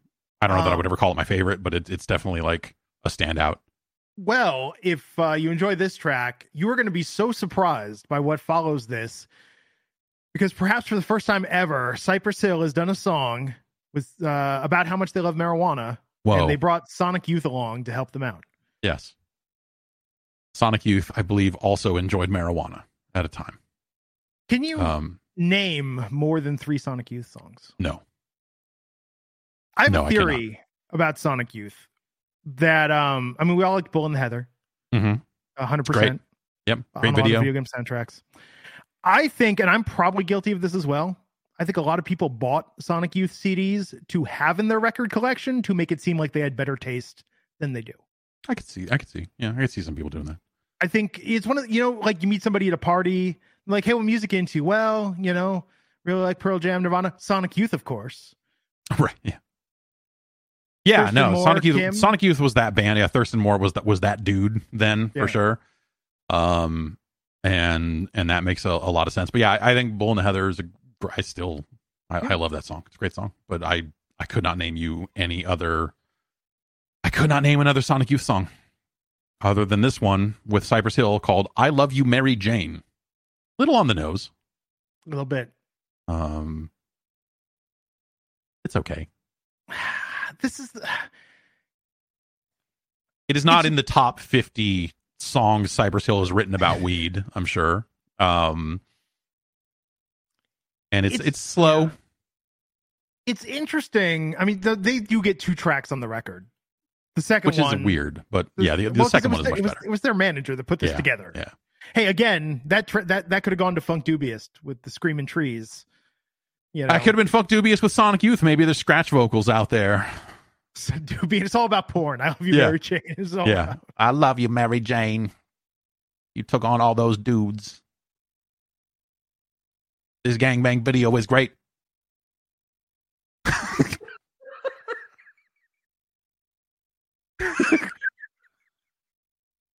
I love you, Annabelle Chong. Can we change the name? No? Come on, man. this might be the best impression in your repertoire. yes, yes, my my fucking world beating Son Doobie impression. Been working on it. A lot of looking in the mirror, going. "Eh." Like- it's probably yeah. I mean, I, yeah Not everyone gets it, but those that do. Um, it's all based on that one skit on that one album. That's the the entire impression is just based on that. Uh, and and that's all I have. But that's all you need when it comes to a Son Doobie impression. I mean, a lot of people do a B-Real, and a lot of people do a Sen Dog, but not a lot of people Sure. do a Son Doobie impression. And I think you know it's a shame because I think if you're out there doing a B-Real and a Sen Dog, like you're halfway to a Son Doobie impression. you know, you really, you know, it's, it's minor adjustments at that point at most. There Uh, was a car ride when we were working in Berkeley where Uh-huh. we were listening to songs and you were just doing Sen Dog echoing whatever was being said in the chorus of the Yeah. song. I yes, I, I still feel like you should. That, that if if vocal AI, if AI technology does not get us to a point where there is a Sen Dog button that I can push that just does that, that just says like, yes, put more Sen Dog on this, have him repeat the lyrics a little bit after. saying to you, I was ahead of my time with the concept of shit posting because I remember in a taqueria with you one day saying you should just make a tape and just put it out there of just Yeah. doing Sen Dog over popular songs. That'd be yes. That's like uh what there was that 50 Cent fucking mixtape where they did Ja Rule duets too. That is like them just playing songs and then just having like a bad Ja Rule. It's not even an impression really, but it's just like you know when Ja Rule was doing all those fucking shitty R and B crossover shit, like making fun of that, and it's perfect. Ja, the the the fake ad for Ja Rule duets too. I recommend you seek it out. Check that out. I had ChatGPT write Mhm. uh, Ja Rule and Ashanti duet retelling the plot, retelling the plot of the movie The Cutting Edge. And Uh-huh. like the lyrics were pretty on point. All right. It. It was pretty good. What would I be without you? Yeah. Uh, Where would Ja Rule be without Onyx? I mean, Ja Rule is like, you know, he, he existed in that pocket between DMX and Jay Z, literally Yeah. on some songs. And like, I think if he had stayed somewhere in that lane, maybe there would have been more for him, but he was overshadowed by everyone he was working with constantly. He's the worst part about every song he's on. Uh, Which some might say is a talent in and of itself. right. With like the exception of that fucking one song about New York. But, uh, Hmm. Um. So, Sonic Youth and Cypress Hill. Here's here's what I know about Sonic Youth. When after you left the band, uh, we almost signed a deal with Geffen, mhm. And our Geffen rep wanted to talk to us a lot about Sonic Youth and how difficult they were. Like with just the, were talking about budgets and time in the studio, yeah. and they were like, "Well, you could have a plan, but then you could be Sonic Youth and just go spend a year in the studio, and you can't even get a usable song out of it because you're just dicking around on guitar too much with noise." Um, Great. So I think having DJ Muggs like take some Sonic Youth licks and some vocals and loop it Yeah. works well, although the song is very repetitive. Yeah it's it's drony in a way uh or it's just like literally all they have is just like the i love you mary jane. She'll be coming by to get me like the like lyrically it sounds well you know i mean it sounds druggy i guess. I was gonna say it sounds subdued and and kind of underwhelming but i think if you if you're if you are envisioning it as part of a marijuana induced haze then i Which you- suppose it makes you more were sense. not in 1993. i'm not now. God damn it Uh, You need to get a bunch of edibles delivered to you. And That's uh, you sound like Bill Corey now. No. Uh, relive re, that that that could be a video series. Jeff experiences Cypress Hill. that's right. Yes, I'm gonna I'm gonna I'm gonna get high on weed and listen to Cypress Hill and go, oh, okay, That would all make yes, sense. this makes sense now. No. Um, I mean, this is good, but it's not as good as uh, Fieldy's Dreams. Are you talking to me? And his duet with the with the marijuana. of course, yeah, no. I mean, you know, if, if- yes, none of, none of this is as good as Fieldy's Dreams. Let's be honest here. That's Baby Hugh Hef. God damn. Korn Um, has Korn has a hot sauce with heatonist, and I ordered it, and it's actually really good. Like I bought it as a goof, but it's Mhm. actually really good. how's their coffee? Did you try the coffee they I've did? not tried Korn's coffee. No, okay, all right. I think Fieldy got driven off Twitter because people probably just kept mentioning Fieldy's Dreams. I think you need to embrace that. He, he put out another album after that, but it was all instrumental bass. I think it was just called like Bassgasm or something, or I forget what it was called. Um, Well, um, Sir Mix-a-Lot did a song about women with Mudhoney, yeah, Freak Mama. I think Freak Mama is okay, but when I think about what Sir Mix-a-Lot is capable of when backed by a live band, I think Freak Mama is kind of disappointing. I don't think we would have had subset with him and Presidents of the United States if not for Freak Mama with Mudhoney. also also almost certainly true. Um, you know, Mudhoney was a Seattle band, right? So it probably makes sense so. as, as a So pairing. if not from Seattle, definitely lumped in with that scene. Yeah. Um I think this song's okay. I think this song is good because I think Sir Mix-a-Lot embraces it in a Yes. way. Like it's not just him just dropping 16s over whatever instrumental track is there. Like it it sounds like he is reacting to the music and like, you know, having a good time with it. He sounds loose in a way that like I think his typical style, that kind of staccato kind of, you know, uh, vibe that he has on a lot of his his bigger records.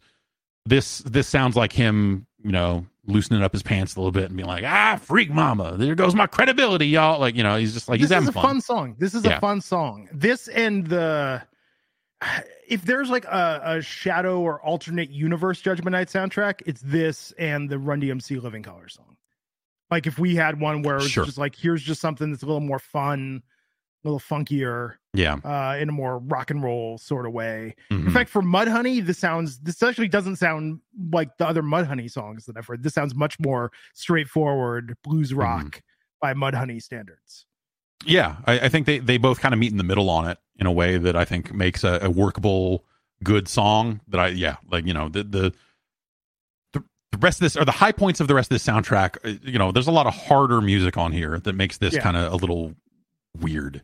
Um, but but yeah, you're right. I I don't think subset happens if this doesn't happen in '93. Uh, I don't I don't think th- and and you know we would be worse off if subset never existed. So. Subset's good. Subset is Um, good. I, I'm. s- I- It's a bummer that that never like happened for real. It's this weird. If you don't, if people don't know, it's, it's Sir Mix-a-Lot and the Presidents of the United States of America, the band that did Peaches. Well, they were addicted to the fame. Yeah, and they did Addicted to the Fame and what Blood from a Stone. There's a, yeah, there's a handful of songs that are from live recordings or, or all this other stuff, and and I'm sure Marco could tell us more about why that didn't happen. He he Oh, that's right. tracks that stuff in a in a much more direct way. But um, but yeah, subset never really happened for real. I don't. Did any of that ever get a release? I don't think it did. It was like a lot of it leaked out, session stuff leaked out, or or, or Yeah, we had some, those some pre-record tracks. Yeah, on your FTP site, but I don't think there was ever Yeah. a full record. Um, yeah, and they were even great doing interviews together, like talking about their experiences, going through like the hit machine right. and dealing with Yeah. record labels. Um, and Sir Mix-a-Lot, I mean, Sir Mix-a-Lot had a weird career um, after Baby got back. I mean, Yeah. and uh, and I say weird because he was under just immense pressure to replicate the success of Baby Got Back. And put him on the glass didn't get it done.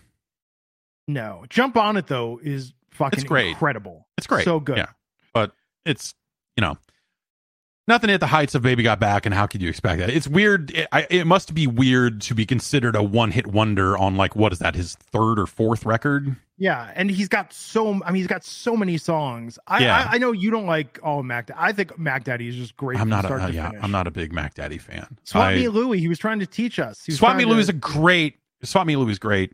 Testarossa. That's still when I hooked up my subwoofer in my home theater. It was like I'm putting on Tester. Like that Testarossa is like my bass kick Mm. test song. I like Swass.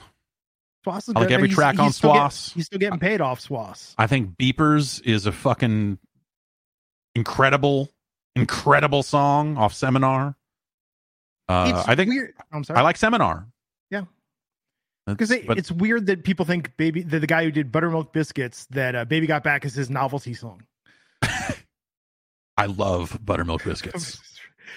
is there a did, like have you ever why did he pitch his vocals why was he doing the chipmunk voice Who knows? You know, is that is, was he trying to play a different character? Was he trying to create oh, like Oh, a maybe. Humpty Hump esque sort of situation? Was you know was it a a, a P Funk kind of you know weird thing there? Like I, I don't where, I don't where on really this know. record why didn't we get like digital underground with the lords of acid you know I was gonna say Lords of Acid with you know uh, Lords of the Underground, but you know lords, lords, Lords of Brooklyn. lords of brooklyn yes. Uh, lords of brooklyn are the the Funkdoobiest to uh, house of pain Yeah, uh, yeah, kind of. Yeah. Were they? Was there any shared management there? Because they always just struck me as like we're the Italian House of Pain instead of the Irish House of Pain. And young black teenagers were like, "We done fucked up." Yeah, it was like we could have. We we we This strove for credibility, and well, I don't know. This We, game really didn't work for us on many levels. yeah. Well, I mean, you know, I individually, you know, the King Aries Mac ruling over knuckleheads. I think you know that's a, this a Cameron had his film career, Which, which was. House Party Two. which was House Party too. I I've DM'd like DJ Scribble and other members of YBT. Mm-hmm. DJ Scribble told me in a DM, he's like, "There's a third record. It's done. It's mastered. It never got released."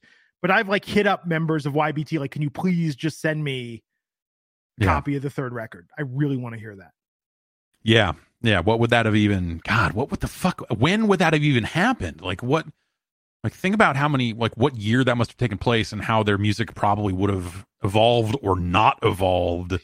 Well, it would have been 93, 94. It's probably just Yeah. all songs about weed, Right. Yeah. Just like as Vanilla was the style. As Yeah. was the style at the time. Uh, you, YBT hit- us up with uh Yes. We, yeah, we'll, we won't leak it. I swear. But uh Freak Mama, yeah, Freak Mama's good. I mean, I like it. It's fun. Yeah.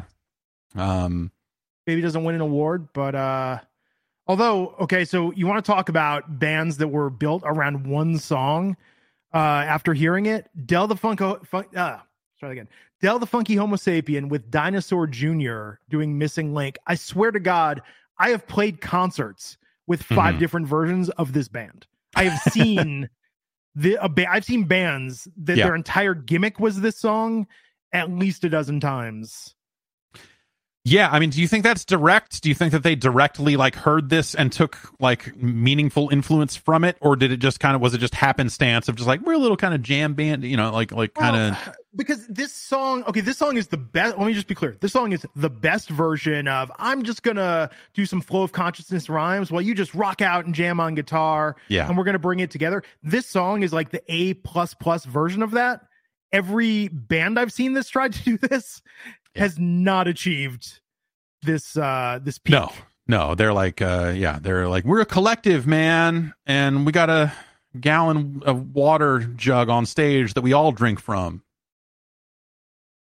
Hey, North Coast Underground each had their own gallon of water. Wow, wow, okay, I didn't realize the writer had evolved. Um, Uh, no, no. You know, I think of North Coast Underground when I think of this song. North Coast Yeah. Underground did a tighter version of this, but North Coast Underground, that first demo, is very much this. Yeah that's like and, and i think there's a real like again like early 90s it's not necessarily we're not quite post grunge or anything like that yet but it is this sort of in, in north coast underground's case like they're literally f- from kind of the humboldt county area and so they're just growing up in the illegal weed trade that was happening very hard there on the lost coast. And uh i went up we we when the fire the last fires hit in 2020 i guess it was it was the fires that inspired me to get the fuck out of that area. Yeah. Um, we had to because we had a baby, and and the smoke when the house was too bad, and all this other stuff. So we had to like figure out where we were going to flee to. We ended up driving up there. It was the first time I'd ever been up to anywhere Oh, close really? to Humboldt County or or anything anything out there because it was kind of on the other side of the fire, and so the wind wasn't you know it was actually Yeah. nice. Uh, and and I thought about North North Coast Underground the entire time I was there. Did you did you make the wife listen to it and explain? I didn't have it at the time. Oh, you recently rehooked me up back with it, and I, I I did not have the North Coast Underground three song demo uh, for for a good long time there. Grab a pick, indeed. They continued on. They they have tracks on Spotify that are they like reincarnated as a separate thing with Yeah, some of the original good. members. It's not good. Not Not as good. Uh, but no, look, Del the Funky Homo Sapien got. It's shitty that a lot of his press was, you know, he's Ice Cube's cousin. Um, He grew out of that. he grew out but of that. but yes, the early buzz on Del was definitely like, hey, he's on that. Uh, he's on uh, Ice Cube's record there on one of the skits. He calls in. Um, he's very talented. He's got an amazing flow. Uh, he and the Loves the that- Sega Saturn. loves it. Um, this this this track is awesome. This this occasionally is my favorite track on the soundtrack as well. This is one I would, you know, th- this I could take it or leave it. It is very well done, but again, when I come to the Judgment Night soundtrack, this is not what I'm coming for. I am I coming know, for the aggression. I am coming for the hard shit. Nobody ever set a car on fire listening to Missing Link. No, definitely not. Maybe accidentally. They're like, I dropped my pipe and then this, ah, no, we were trying to hotbox my Altima and now, oh no, the whole car is on fire. Like maybe that happened, but, um, um, I, and there's a video online from the Arsenio Hall show that's on YouTube with Dinosaur Jr and Del performing this live, and Mike D is playing drums. Interesting. Yeah. Huh. Good, good, performance live. What I like about this, and maybe it's just that because again, we've seen so many bad versions of this style.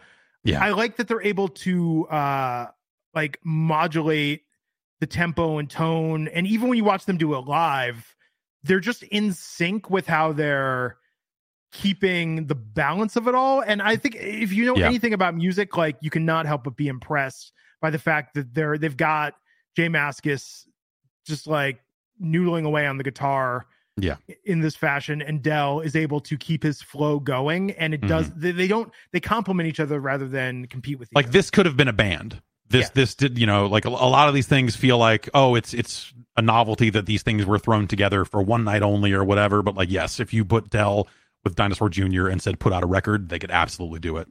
Still yeah. to this day, I bet. I'm to be well, even better now. I think Del I wonder,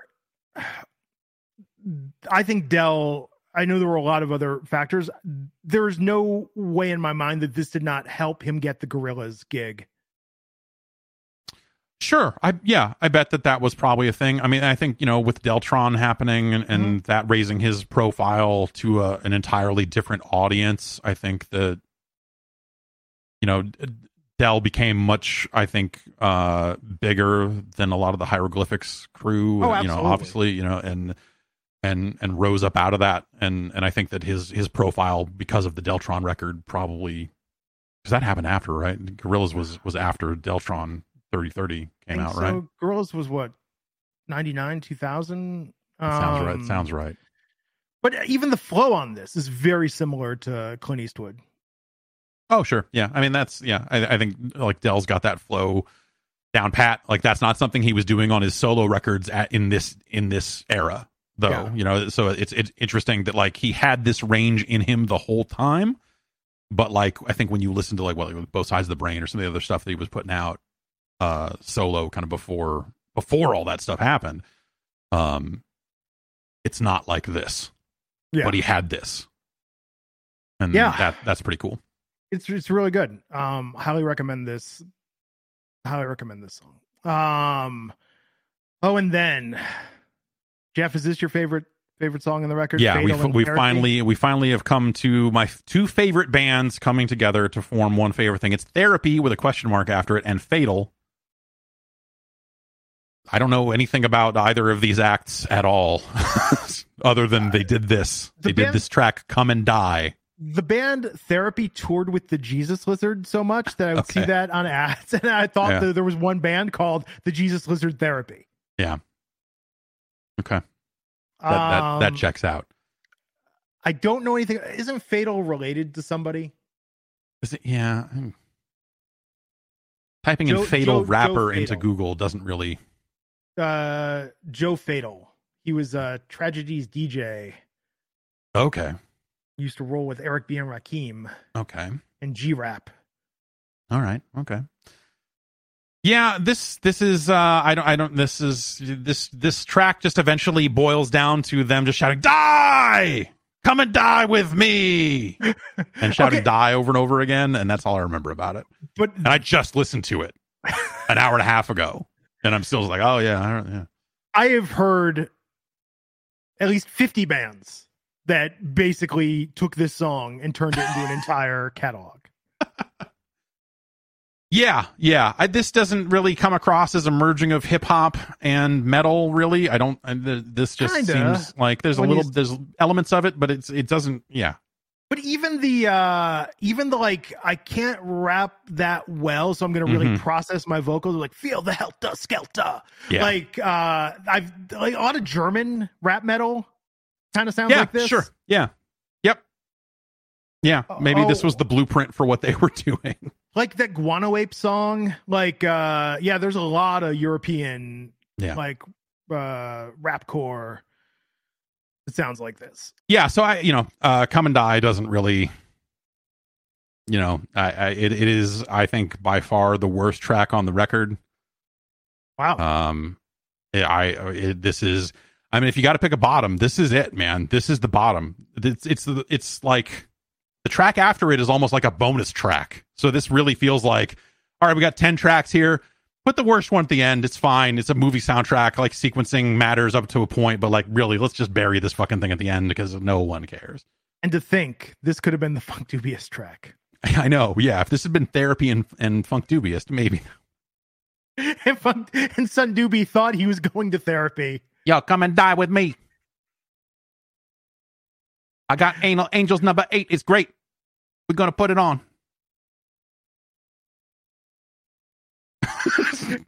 he showed up he thought it was sex therapy Yeah. Like, yeah. you one of those uh, uh therapists that help with the sex that with having it?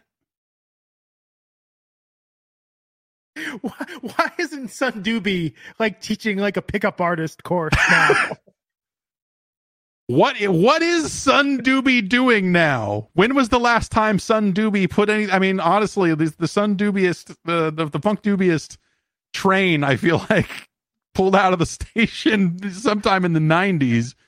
Well, he was in an adult film. He actually Oh, was that's in a right. porn Yes. That's I remember yes, I remember that now. Good on him. Uh, Son Doobie You know, doesn't have a Wikipedia entry. you know, find a job doing what you love and you'll never work a day in your life. That's what they say. So congratulations to Son Doobie, the porno king. For parlaying his rap career into something he cared about. Um Yeah. Um, we got to figure out what Son Doobie's up to. Yeah. Um, I see. Uh, okay, okay. yeah, We'll, we'll break this down. Stay tuned on Game Boyz II Men. We're Yeah. gonna. Yeah, yes, the next episode it was gonna be about Nintendo, but now it's three hours on Gonna break down the lyrics and references and bow wow wow. Oh man. Um, get Son Doobie for an interview. Yeah. Um okay, so yeah, come and die. I you know, whatever, man. It's it's I think it's kind of bad. It's it's just it's it it like I feel like the the kind of the hardness, the the rage, the whatever you want to call it, uh uh, of some of the harder songs on this soundtrack, I feel like like play well together and all this stuff. This one just feels corny to me. This feels like, oh yeah, man, come and die, die, come and die with me. Like it's just like shut the fuck Yeah, up. th- th- this uh, uh, Biohazard and Onyx passed the assignment. yes. Fatal in Therapy. Get no, a C. yeah, they, they, they, you know, they attendance counts for something here. Yes. Um, Uh, but then we close with Cypress Hill and Pearl Jam. It's really Cypress Hill with Stone Gossard and Jeff Ament from Pearl Yeah. Jam. Uh, Eddie Vedder was not hanging out in the studio. With, is not uh, is that not him doing the background vocals in in that one so. part? I just No, yeah, I never really knew. Um, Uh, no, I think Eddie Vedder probably was like, "You want me to do what?" And I was like, I've got to go write Temple of the Dog songs now. um, yes, this song "Real Thing" is up there. This is one of this is this. It's like this or just another victim for me. Normally on a normal day, unless I'm looking to dig in, those would be the the two tracks I would be looking to listen to. This is by far a superior sound and a superior track than uh, "I Love You, Mary Jane," the other Cypress Hill cut on the record. oh yeah, Um, I think that it is a it's a better yeah I, I think it's a better representation of Cypress Hill's kind of style this is and- this is more like how I could just kill a man. exactly Cypress Hill. like this is uh, not His weed Cypress Hill this Yeah. is uh, we need to we have to uh, uh, kill someone in Cypress Hill the other one We can Um, tell. uh, History has shown us which Cypress Hill won. yes uh yes which Cypress Hill was easier to make money off of an unsuspecting public turns out Yeah. Uh, yeah. People. the weed community is easily like yeah man I like weed too the Cypress Hill record is good man I did a Spanish record man that's way out there man like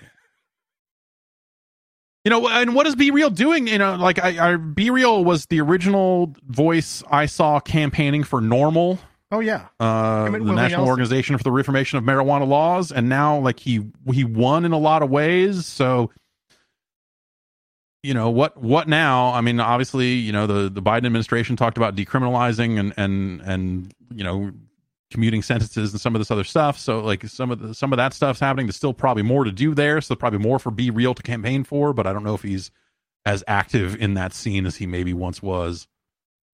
Um, I know he was doing a radio show online for a while. He was doing like right. B-Real TV or something. I don't know if that still exists or what what B-Real is up to. It's still, but not music. Obviously, he was part of um, it was like him and Xzibit, and there was like a super group type situation. Oh, Prophets of Rage. Was he doing that? No, no, it was um it wasn't strong arm steady. It was uh there was there was something that that he was doing with Xzibit that I, I don't know if it ever actually came out, but uh Hmm. now I now I need to look. Can I still spell Xzibit? Yes, I can. There's no H in it. Oh, uh, B-Real was Cypress, uh, or was uh in uh, Prophets of Rage. Yeah, serial killers is what they called it. Got it. Um, Sen Dog gets a verse on this. Uh, Yeah. very good. Uh, Sen Dog also gets to talk at the end. I still okay, so it's been 30 years and Mhm. there's no lyrics on this. I still don't fully grasp what Sen Dog is talking about. What at the end. Sen Dog is talking about is if you've got the real, then you- okay, the song's called "Real Thing," and he's like, if you've got the real, that's good. You want to have, you want to have that. Is like if you got the real, then you got. The, if you got the real, then baby, you got the because you're gonna get set. Yeah, boy. Yeah. There's a whole. The end of that song is just fucking some real one take. Imagine.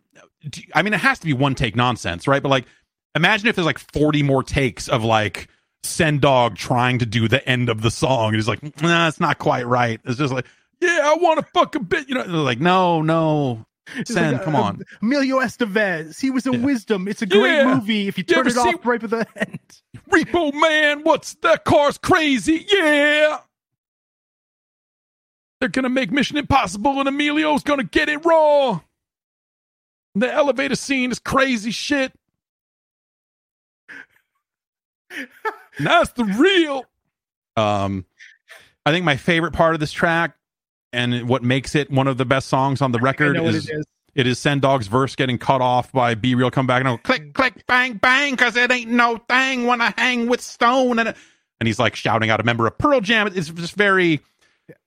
Oh man, when that yeah, when all the music stops and he shouts out click click, it's just fucking great. It's a great. is great. Now, It's was great. this speaking of the real? Was this uh, part of the inspiration for Suburban All Stars? Some of the real. Pro- I mean, you know, I, I think that realness is definitely a, a trending topic in hip hop in the '90s for sure. Uh, and uh, and sure, I'm going to say that you know, like it all adds up over time. If not a direct inspiration, then certainly there is a desire to To be real. be real. If we're, if we're being serious here, be, you've, got, you've got to keep it real. As I've said numerous times on this podcast, you've got to keep it real. Um. it could be the name of your autobiography. Yes. Uh yeah, I, I I I like this track a lot. I think it's got a really good vibe to it on top of that. Um and it is just kind of a little all over the place. It's not maybe not as focused lyrically as say I love you Mary Jane, but I say I think that suffers from a little too much focus, so I think it it, it balances out in the end. And to me, again, like this almost feels like a bonus track in a way because it's like you've already got another Cypress Hill track on here, and you're like, hey, we did one more. And by the way, it's with fucking Pearl Jam, who at Which the time, Huge get.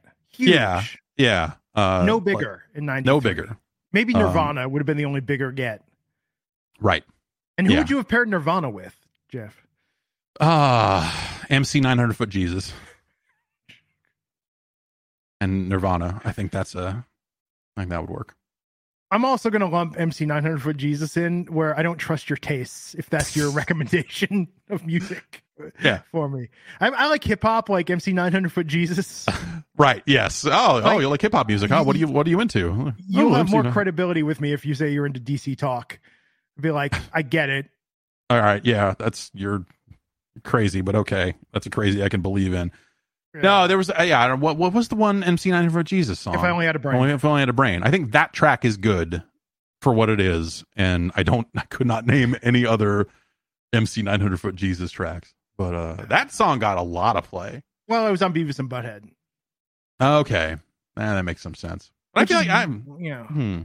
I feel like I probably 120 heard it before that. Yeah, it- Yeah. but I feel like we got some play before that. But Um, but speaking of which, so it's amazing that given all the uh talent involved in this, that like MTV barely had anything to do with it. There were music videos for Fallen, for Judgment Night, um, for Another Body Murdered. And there was an MTV news story about Ice T and Slayer. I think there's a, an MTV, uh, like MTV Germany interview with Happy Walters that I found huh. Talking about the uh, creation of this. But yeah, just nothing. MTV had a live and loud concert with Cypress Hill, and uh, in fact, oh my god, you you have to check this out. Uh, they do the performance that they did of the real thing on that did have uh, Stone and Jeff from Pearl Jam. That's not online anymore. But watching this live and loud concert, it's got Anthony Kiedis and Flea doing uh, some ethnic stereotypes, and that's putting it in like a way that's very downplaying. Uh, it starts off with them as dressed as like Hasidic Jews, um, Cool. and then just goes downhill from there. cool, Uh, very cool. The wraparounds for this. Listen, it was the '90s. It was the nineties. Pe- Um, people are dumb now, but people were dumb in a different way then. yes, And it's all dumb. I'm not going to hand wave all that shit away by saying, hey, it was the 90s. But if you think about the music that was about to break by the mid to late 90s and think about just how stupid the culture was about to become oh, that's true. through nu metal uh, up until kind of the rise of Eminem, like and CKY and Jackass and and all of the like it was this kind of final time in a sense for dudes to be dudes, dude, you know, and Yes. right up until like what Woodstock 99 or something. And then it was like, we you've gone too far. You've gone too far. Um We need to make six documentaries about it right.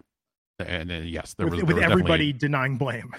yeah, it wasn't my fault. I don't know. It was muddy. And Whatever. Yeah, uh, Um, but no, I think uh, it's interesting that MTV kind of abandoned this. it's weird, you know, because I, I like to me it becomes that starts to create this situation of just like how did this soundtrack get the level of renown that it did then? Because that was something that like I want to say you and I were into it. I think when we met, well, I, I know Ryan McDonald was into it. This this type of hard music is definitely is like fucking th- again. Some you go break some windows to this. Oh, he Type was shit. he- if, if Fatal in Therapy. I mean, I'll message him now. It was probably his favorite track on the record. Uh, maybe, maybe. Um, but there, yeah, there, there's definitely like a, I, I feel like we were into it, and I think when I, I've had conversations about it with other people who also find it to be this like incredibly like a relevant record at a very pivotal time in the culture. And uh, you know and so I, I just I, I just wonder like how you know like I, maybe that was the missing link is that you were subscribed to billboard and that's how we found out about it. Because like i was trying to find that out. Like well was it just like was it a factor of like this is the next house of pain? It's not just the who's the man soundtrack with their one track on there or whatever. Like this is you know th- this is okay we're, we you know we were, were we so desperate for anything more from house of pain and to a lesser extent cypress hill that like this became a must buy because of that and we discovered like oh shit this whole record's incredible or I, I I- i'm just i'm having trouble kind of figuring out the context for how this fit or how this happened I think how we happened I mean, so I knew about it, and just on the the concept, Yeah. like I bought this. If I could have pre-ordered it, I would have. I think I think, and I was checking. I was like, "Is this in yet? When's this coming out?" yeah Um, this record only went gold, Mhm. five hundred thousand copies, but to the right people, man. Like, yeah totally like I, I I look at this as like one of like this this is like one of the one of those kind of missing links again from like the you know everyone talks about the kind of the impact of walk this way or no sleep till brooklyn and all that other stuff but that's like 80s shit like this this is years after that this is kind of the next phase of that and i think if you're, if you're walking along that path to like how did we get to rap rock this is like that middle post that I, this is the missing link that i think makes all of that make sense uh, Pearl Jam, one of their short-term drummers who played on this, was selling his gold record. I can't see how Oh. much it went for, but I, I might have been on that. uh no uh yeah this was bought by the right people uh and I think th- this was probably one of those albums that just got dubbed to death. Yeah. Again, no radio play, and in the Bay Area, I mean, I don't remember hearing a single track from this on the radio because I think Oh, definitely not. well, like, would Live 105 have maybe played? You know, like the alt rock station might have picked two up. years later. This had been two years later, um, when Format X was a thing. Remember when KOME, like, Right. because they were playing Cypress Hill and they were playing, uh, Right.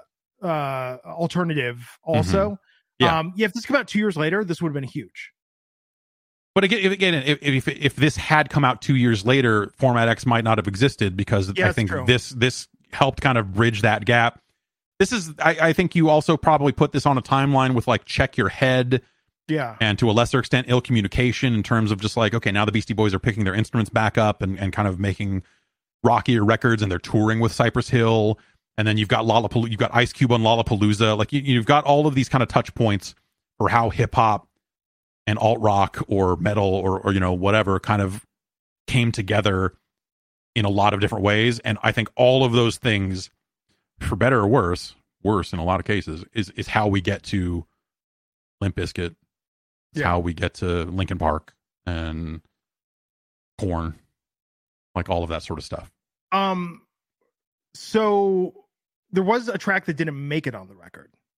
Have you heard Hmm. this? Rage Against I- the Machine and Tool. Jesus, no, that's Uh, yeah, I think it's that's a Can't Stop the fitting Rev- pairing, but also too too on the nose i think Uh. too close to each other uh but can't stop the revolution it's out there i, I get th- the members talk about well we didn't really it was a demo we didn't really finish it it's a little Hmm. all over the place it's it's okay I, but i know there are some fans of that band of both those bands that like love hearing them come together i just think that it it, it would not have fit in as well on this no. I, I, I you're you're pro. I have not heard it, but you're you're probably right. When I think about what I when I think about Tool and my feelings on the band Tool, um, yeah, that's not necessarily something I would have been there for. Also, I, th- I think Rage Against the Machine is already a band that personified this concept on its own. So, you know, they were already doing it um in a way that, you know, these bands had to come together to do it. But like Rage was already a rap rock band. They were already hip hop. They were already a hard, hard, hard band. Um so yeah, that that is that is kind of a weird fit. But yeah it's on youtube uh encourage everyone to check it out just yeah, for full, how many uh, different time signatures does it go through? little. Little, uh yeah. um so happy walters who had immortal records uh went on Mhm. to also manage Korn um incubus a lot of other bands in the evolution of uh the the fusion of styles tried to replicate the success of the judgment night soundtrack with the spawn soundtrack Mm-hmm. taking electronic and metal and mixing them together, and then the Blade 2 soundtrack mixing together electronica and hip hop. I think the Blade 2 soundtrack was a better, uh, more successful attempt to recreate the magic. Yeah, the Spawn soundtrack didn't do anything for me at all. That was Yeah. not. That was as well. Yeah, I, I had to- I have to go back and look at the track list for sure. But like that, would that that did not make a blip at all. But I remember when I got my hands on the Blade Two soundtrack, I didn't even realize that the same mind was behind all three of these until about six months ago. I was Yeah. just like idly looking up the Judgment Night soundtrack on Wikipedia and being like, oh, it makes a ton of sense now that I think about it. That this was like kind of a trilogy of works from the same person trying to duplicate this. And yes, Blade 2, th- that sound there's some good stuff on the Blade 2 soundtrack.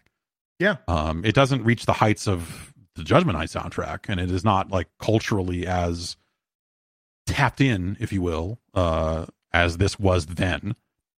But um but there's some stuff on there that I would I would definitely go back to. And Blade 2 integrates the soundtrack much better into the movie because the electronic music Right. works very well. Whereas, uh, I mean, n- almost none of these songs really work in the context of the film Judgment Night, which is shocking. And when they're used, it's in short bits and pieces, and it just does. I mean, part of it too is that I mean, Denis Leary is just still not really. He, Denis Leary could give a menacing performance. It ain't in this in in this movie. Right. Yeah. Um and, and you know, like it, it's it's almost a shame because I think if you listen to this soundtrack and think about it as a movie soundtrack, that's a movie I would like to see. we're going to buy the rights to remake Judgment Night, and we're going to base it entirely on the soundtrack this time. Yeah, yes, exactly. Yes, it's it's not we're we're throwing out the entire script. We're just using the name and, and the, the soundtrack. soundtrack.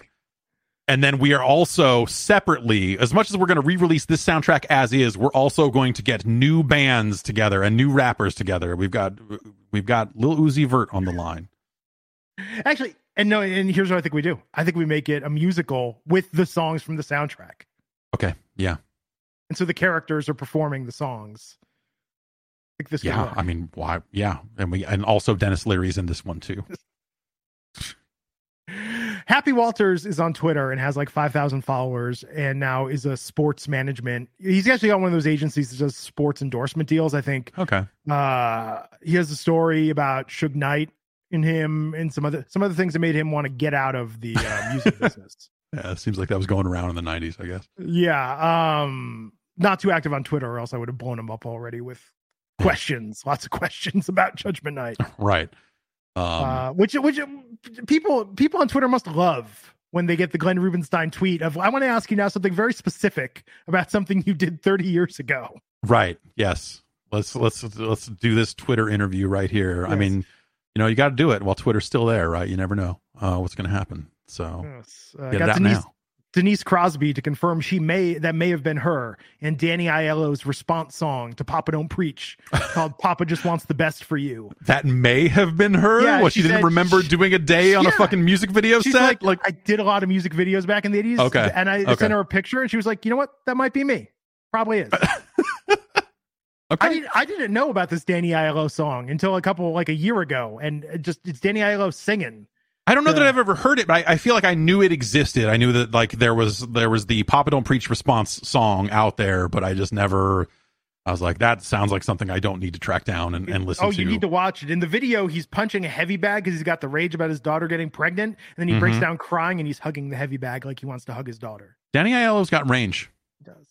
You know, and you can uh, you can always count on him for that. Um, uh, but I don't know. So I mean, we're like I said, we're going to kick uh, a head start on this kickoff for the 30th anniversary of Judgment Night. Yep. I wish there were more covers. Uh, I what was that band from uh, Hungary that I sent you that's covering Fallen? And English is, is it, not their native language. Is it Bill Bull? Let me look here. Ball um, Bull. Bull, Bull Ball. Ball. Bull Ball. Covering Fallen live in concert. Recommend checking that out as well. And there's Helmet still plays just another victim live. They don't do the the rap. And then House of Pain mm-hmm. does the rap part from Just Another Victim live.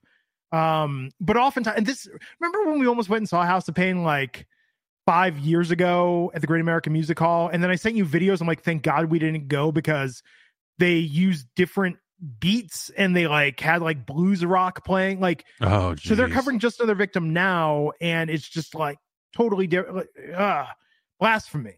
I, you know, Everlast, Everlast's career is fascinating. I think you know the like he had his heart attack and then kind of came out the other side of it and you know started he he did sure. fucking what it's like and put out his solo records and then La Coka Nostra happened and then suddenly he was hard again. And it was like oh, because of Eminem you know they... right. Oh well, yeah. The the Eminem thing I don't think he came out of that. Uh, I don't think Eminem, he came out of that beef uh, looking any Eminem, better. yeah. Quitter is one of the best yeah. diss tracks ever Yes, it's it's uh, it's yes, it's phenomenal. Uh, so good. And then I, you know, I yeah, I remember like I naming your fucking mixtape or record or whichever one it was, the audacity of dope. I think is fucking uh, inspired. But I don't. I, I don't know. Like I, I like Everlast. I think he's got a good voice and a good flow and all that sort of stuff. But I think a lot of those guys that are in La Coka Nostra with him, like I'm, I'm not in really that into Slaine or Ill Bill or and some of those other guys. It's like, eh, um, and so it's yeah. kind of a weird crew. They were uh, didn't La Coka Nostra form on television or something? Wasn't there some oh, kind of? I don't remember. I was were they did they end up being part of one of those MC Serch fucking reality shows or something? You know, like the I forget.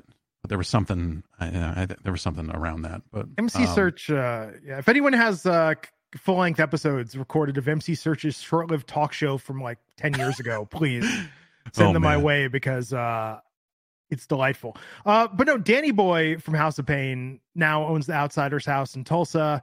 Yeah, really interesting guy to follow. Um, yeah, I'm very fascinated by what Danny Boy has uh, done with his career. I think again, mo- he's the most talented MC in House of Pain, and it's a shame that.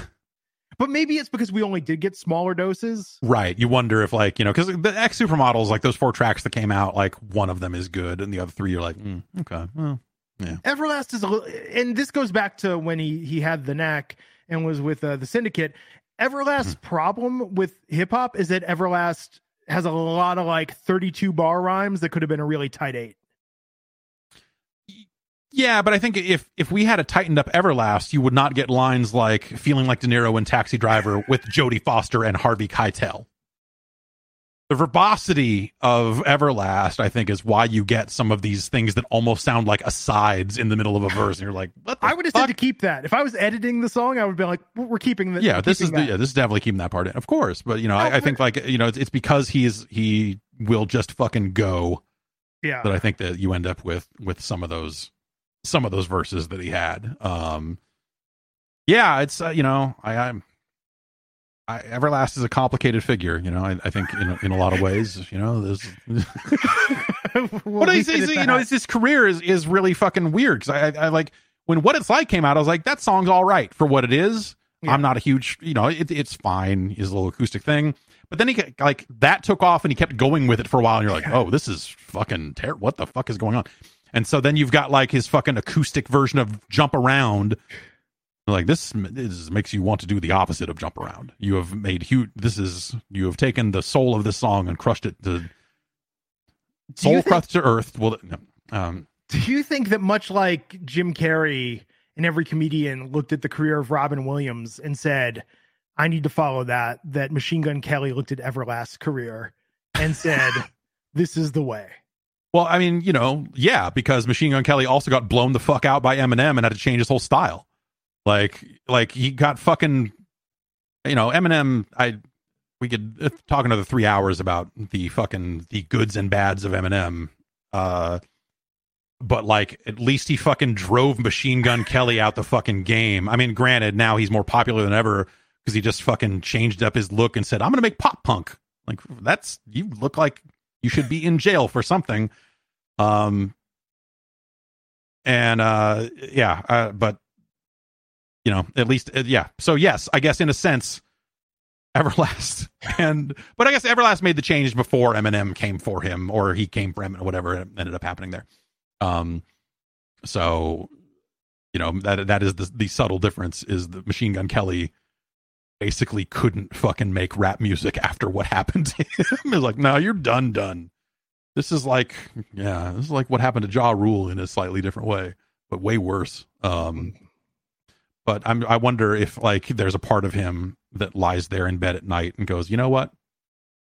Having Eminem really fucked me up on the microphone. Best thing that ever happened to me. I'm making more money now. Like, I'm I'm more popular now than I ever would have been as a hip hop artist. I'm uh way too old to be dressing like this and uh and you know for this pop punk revival, but here we are. Uh uh, yeah, I don't know. He owes his this facet of his this part of his career to Eminem, I guess. Yeah. Yeah. Well, there you have it. Yep. Uh, the Judgment Night soundtrack is in stores now. Got reissued on vinyl for Record Store Day a few. Oh, that's ago. neat. Yeah. So yeah. that's like one of those things. It's like like it, it clearly has a lasting impact. It clearly like there are people that are checking for it. There are people that like remember it as a as a valuable thing from that time and and and all that that it is kind of getting those sorts of treatments. I guess a lot of bullshit gets reissued on vinyl so maybe that's not as important as it seems but like i don't know. For something that seems like it, it's like here's a movie soundtrack to an utterly forgettable movie. The idea that this thing has uh has lingered around that i you know like over the last year i feel like i've had two conversations about it just pop up randomly yeah. in, in ways that you'd be like well, i don't it's weird you know that doesn't happen for a lot of music out there. So I think it touched a lot of people and uh, and made a mark on a lot of people. I don't, you know, I, I I can't say for sure, but I don't think if if that if that hadn't come out, I don't know that we would have started rapping there for the few years oh. that we were at it. Um, it's definitely part of the formula, definitely part of the equation. Yeah, decent part of it. Um, certainly the band part. Right. Yes. Uh, but even still, I think you know without the without some of those verses out there and stuff like that. Like I, I don't know that I would have been as inclined.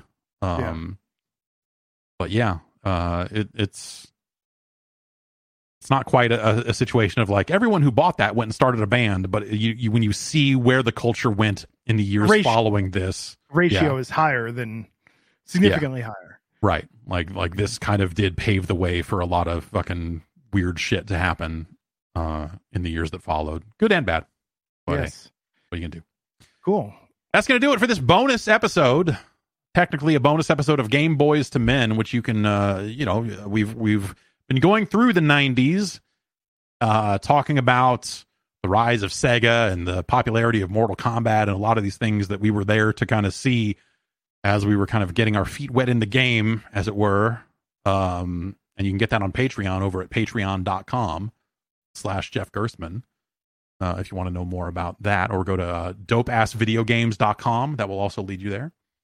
And uh, you can find, I believe, the conversations about the Judgment Night soundtrack that led to us realizing we needed to do this as a separate episode, if only to get it out of our systems. Um, and of course, uh, yeah, thanks everybody. I hope you have a, a, good holiday, Christmas, Hanukkah, whatever you're whatever you're into out there. And uh, Sun Dubious, we're thinking about you. Please yes. hit us up.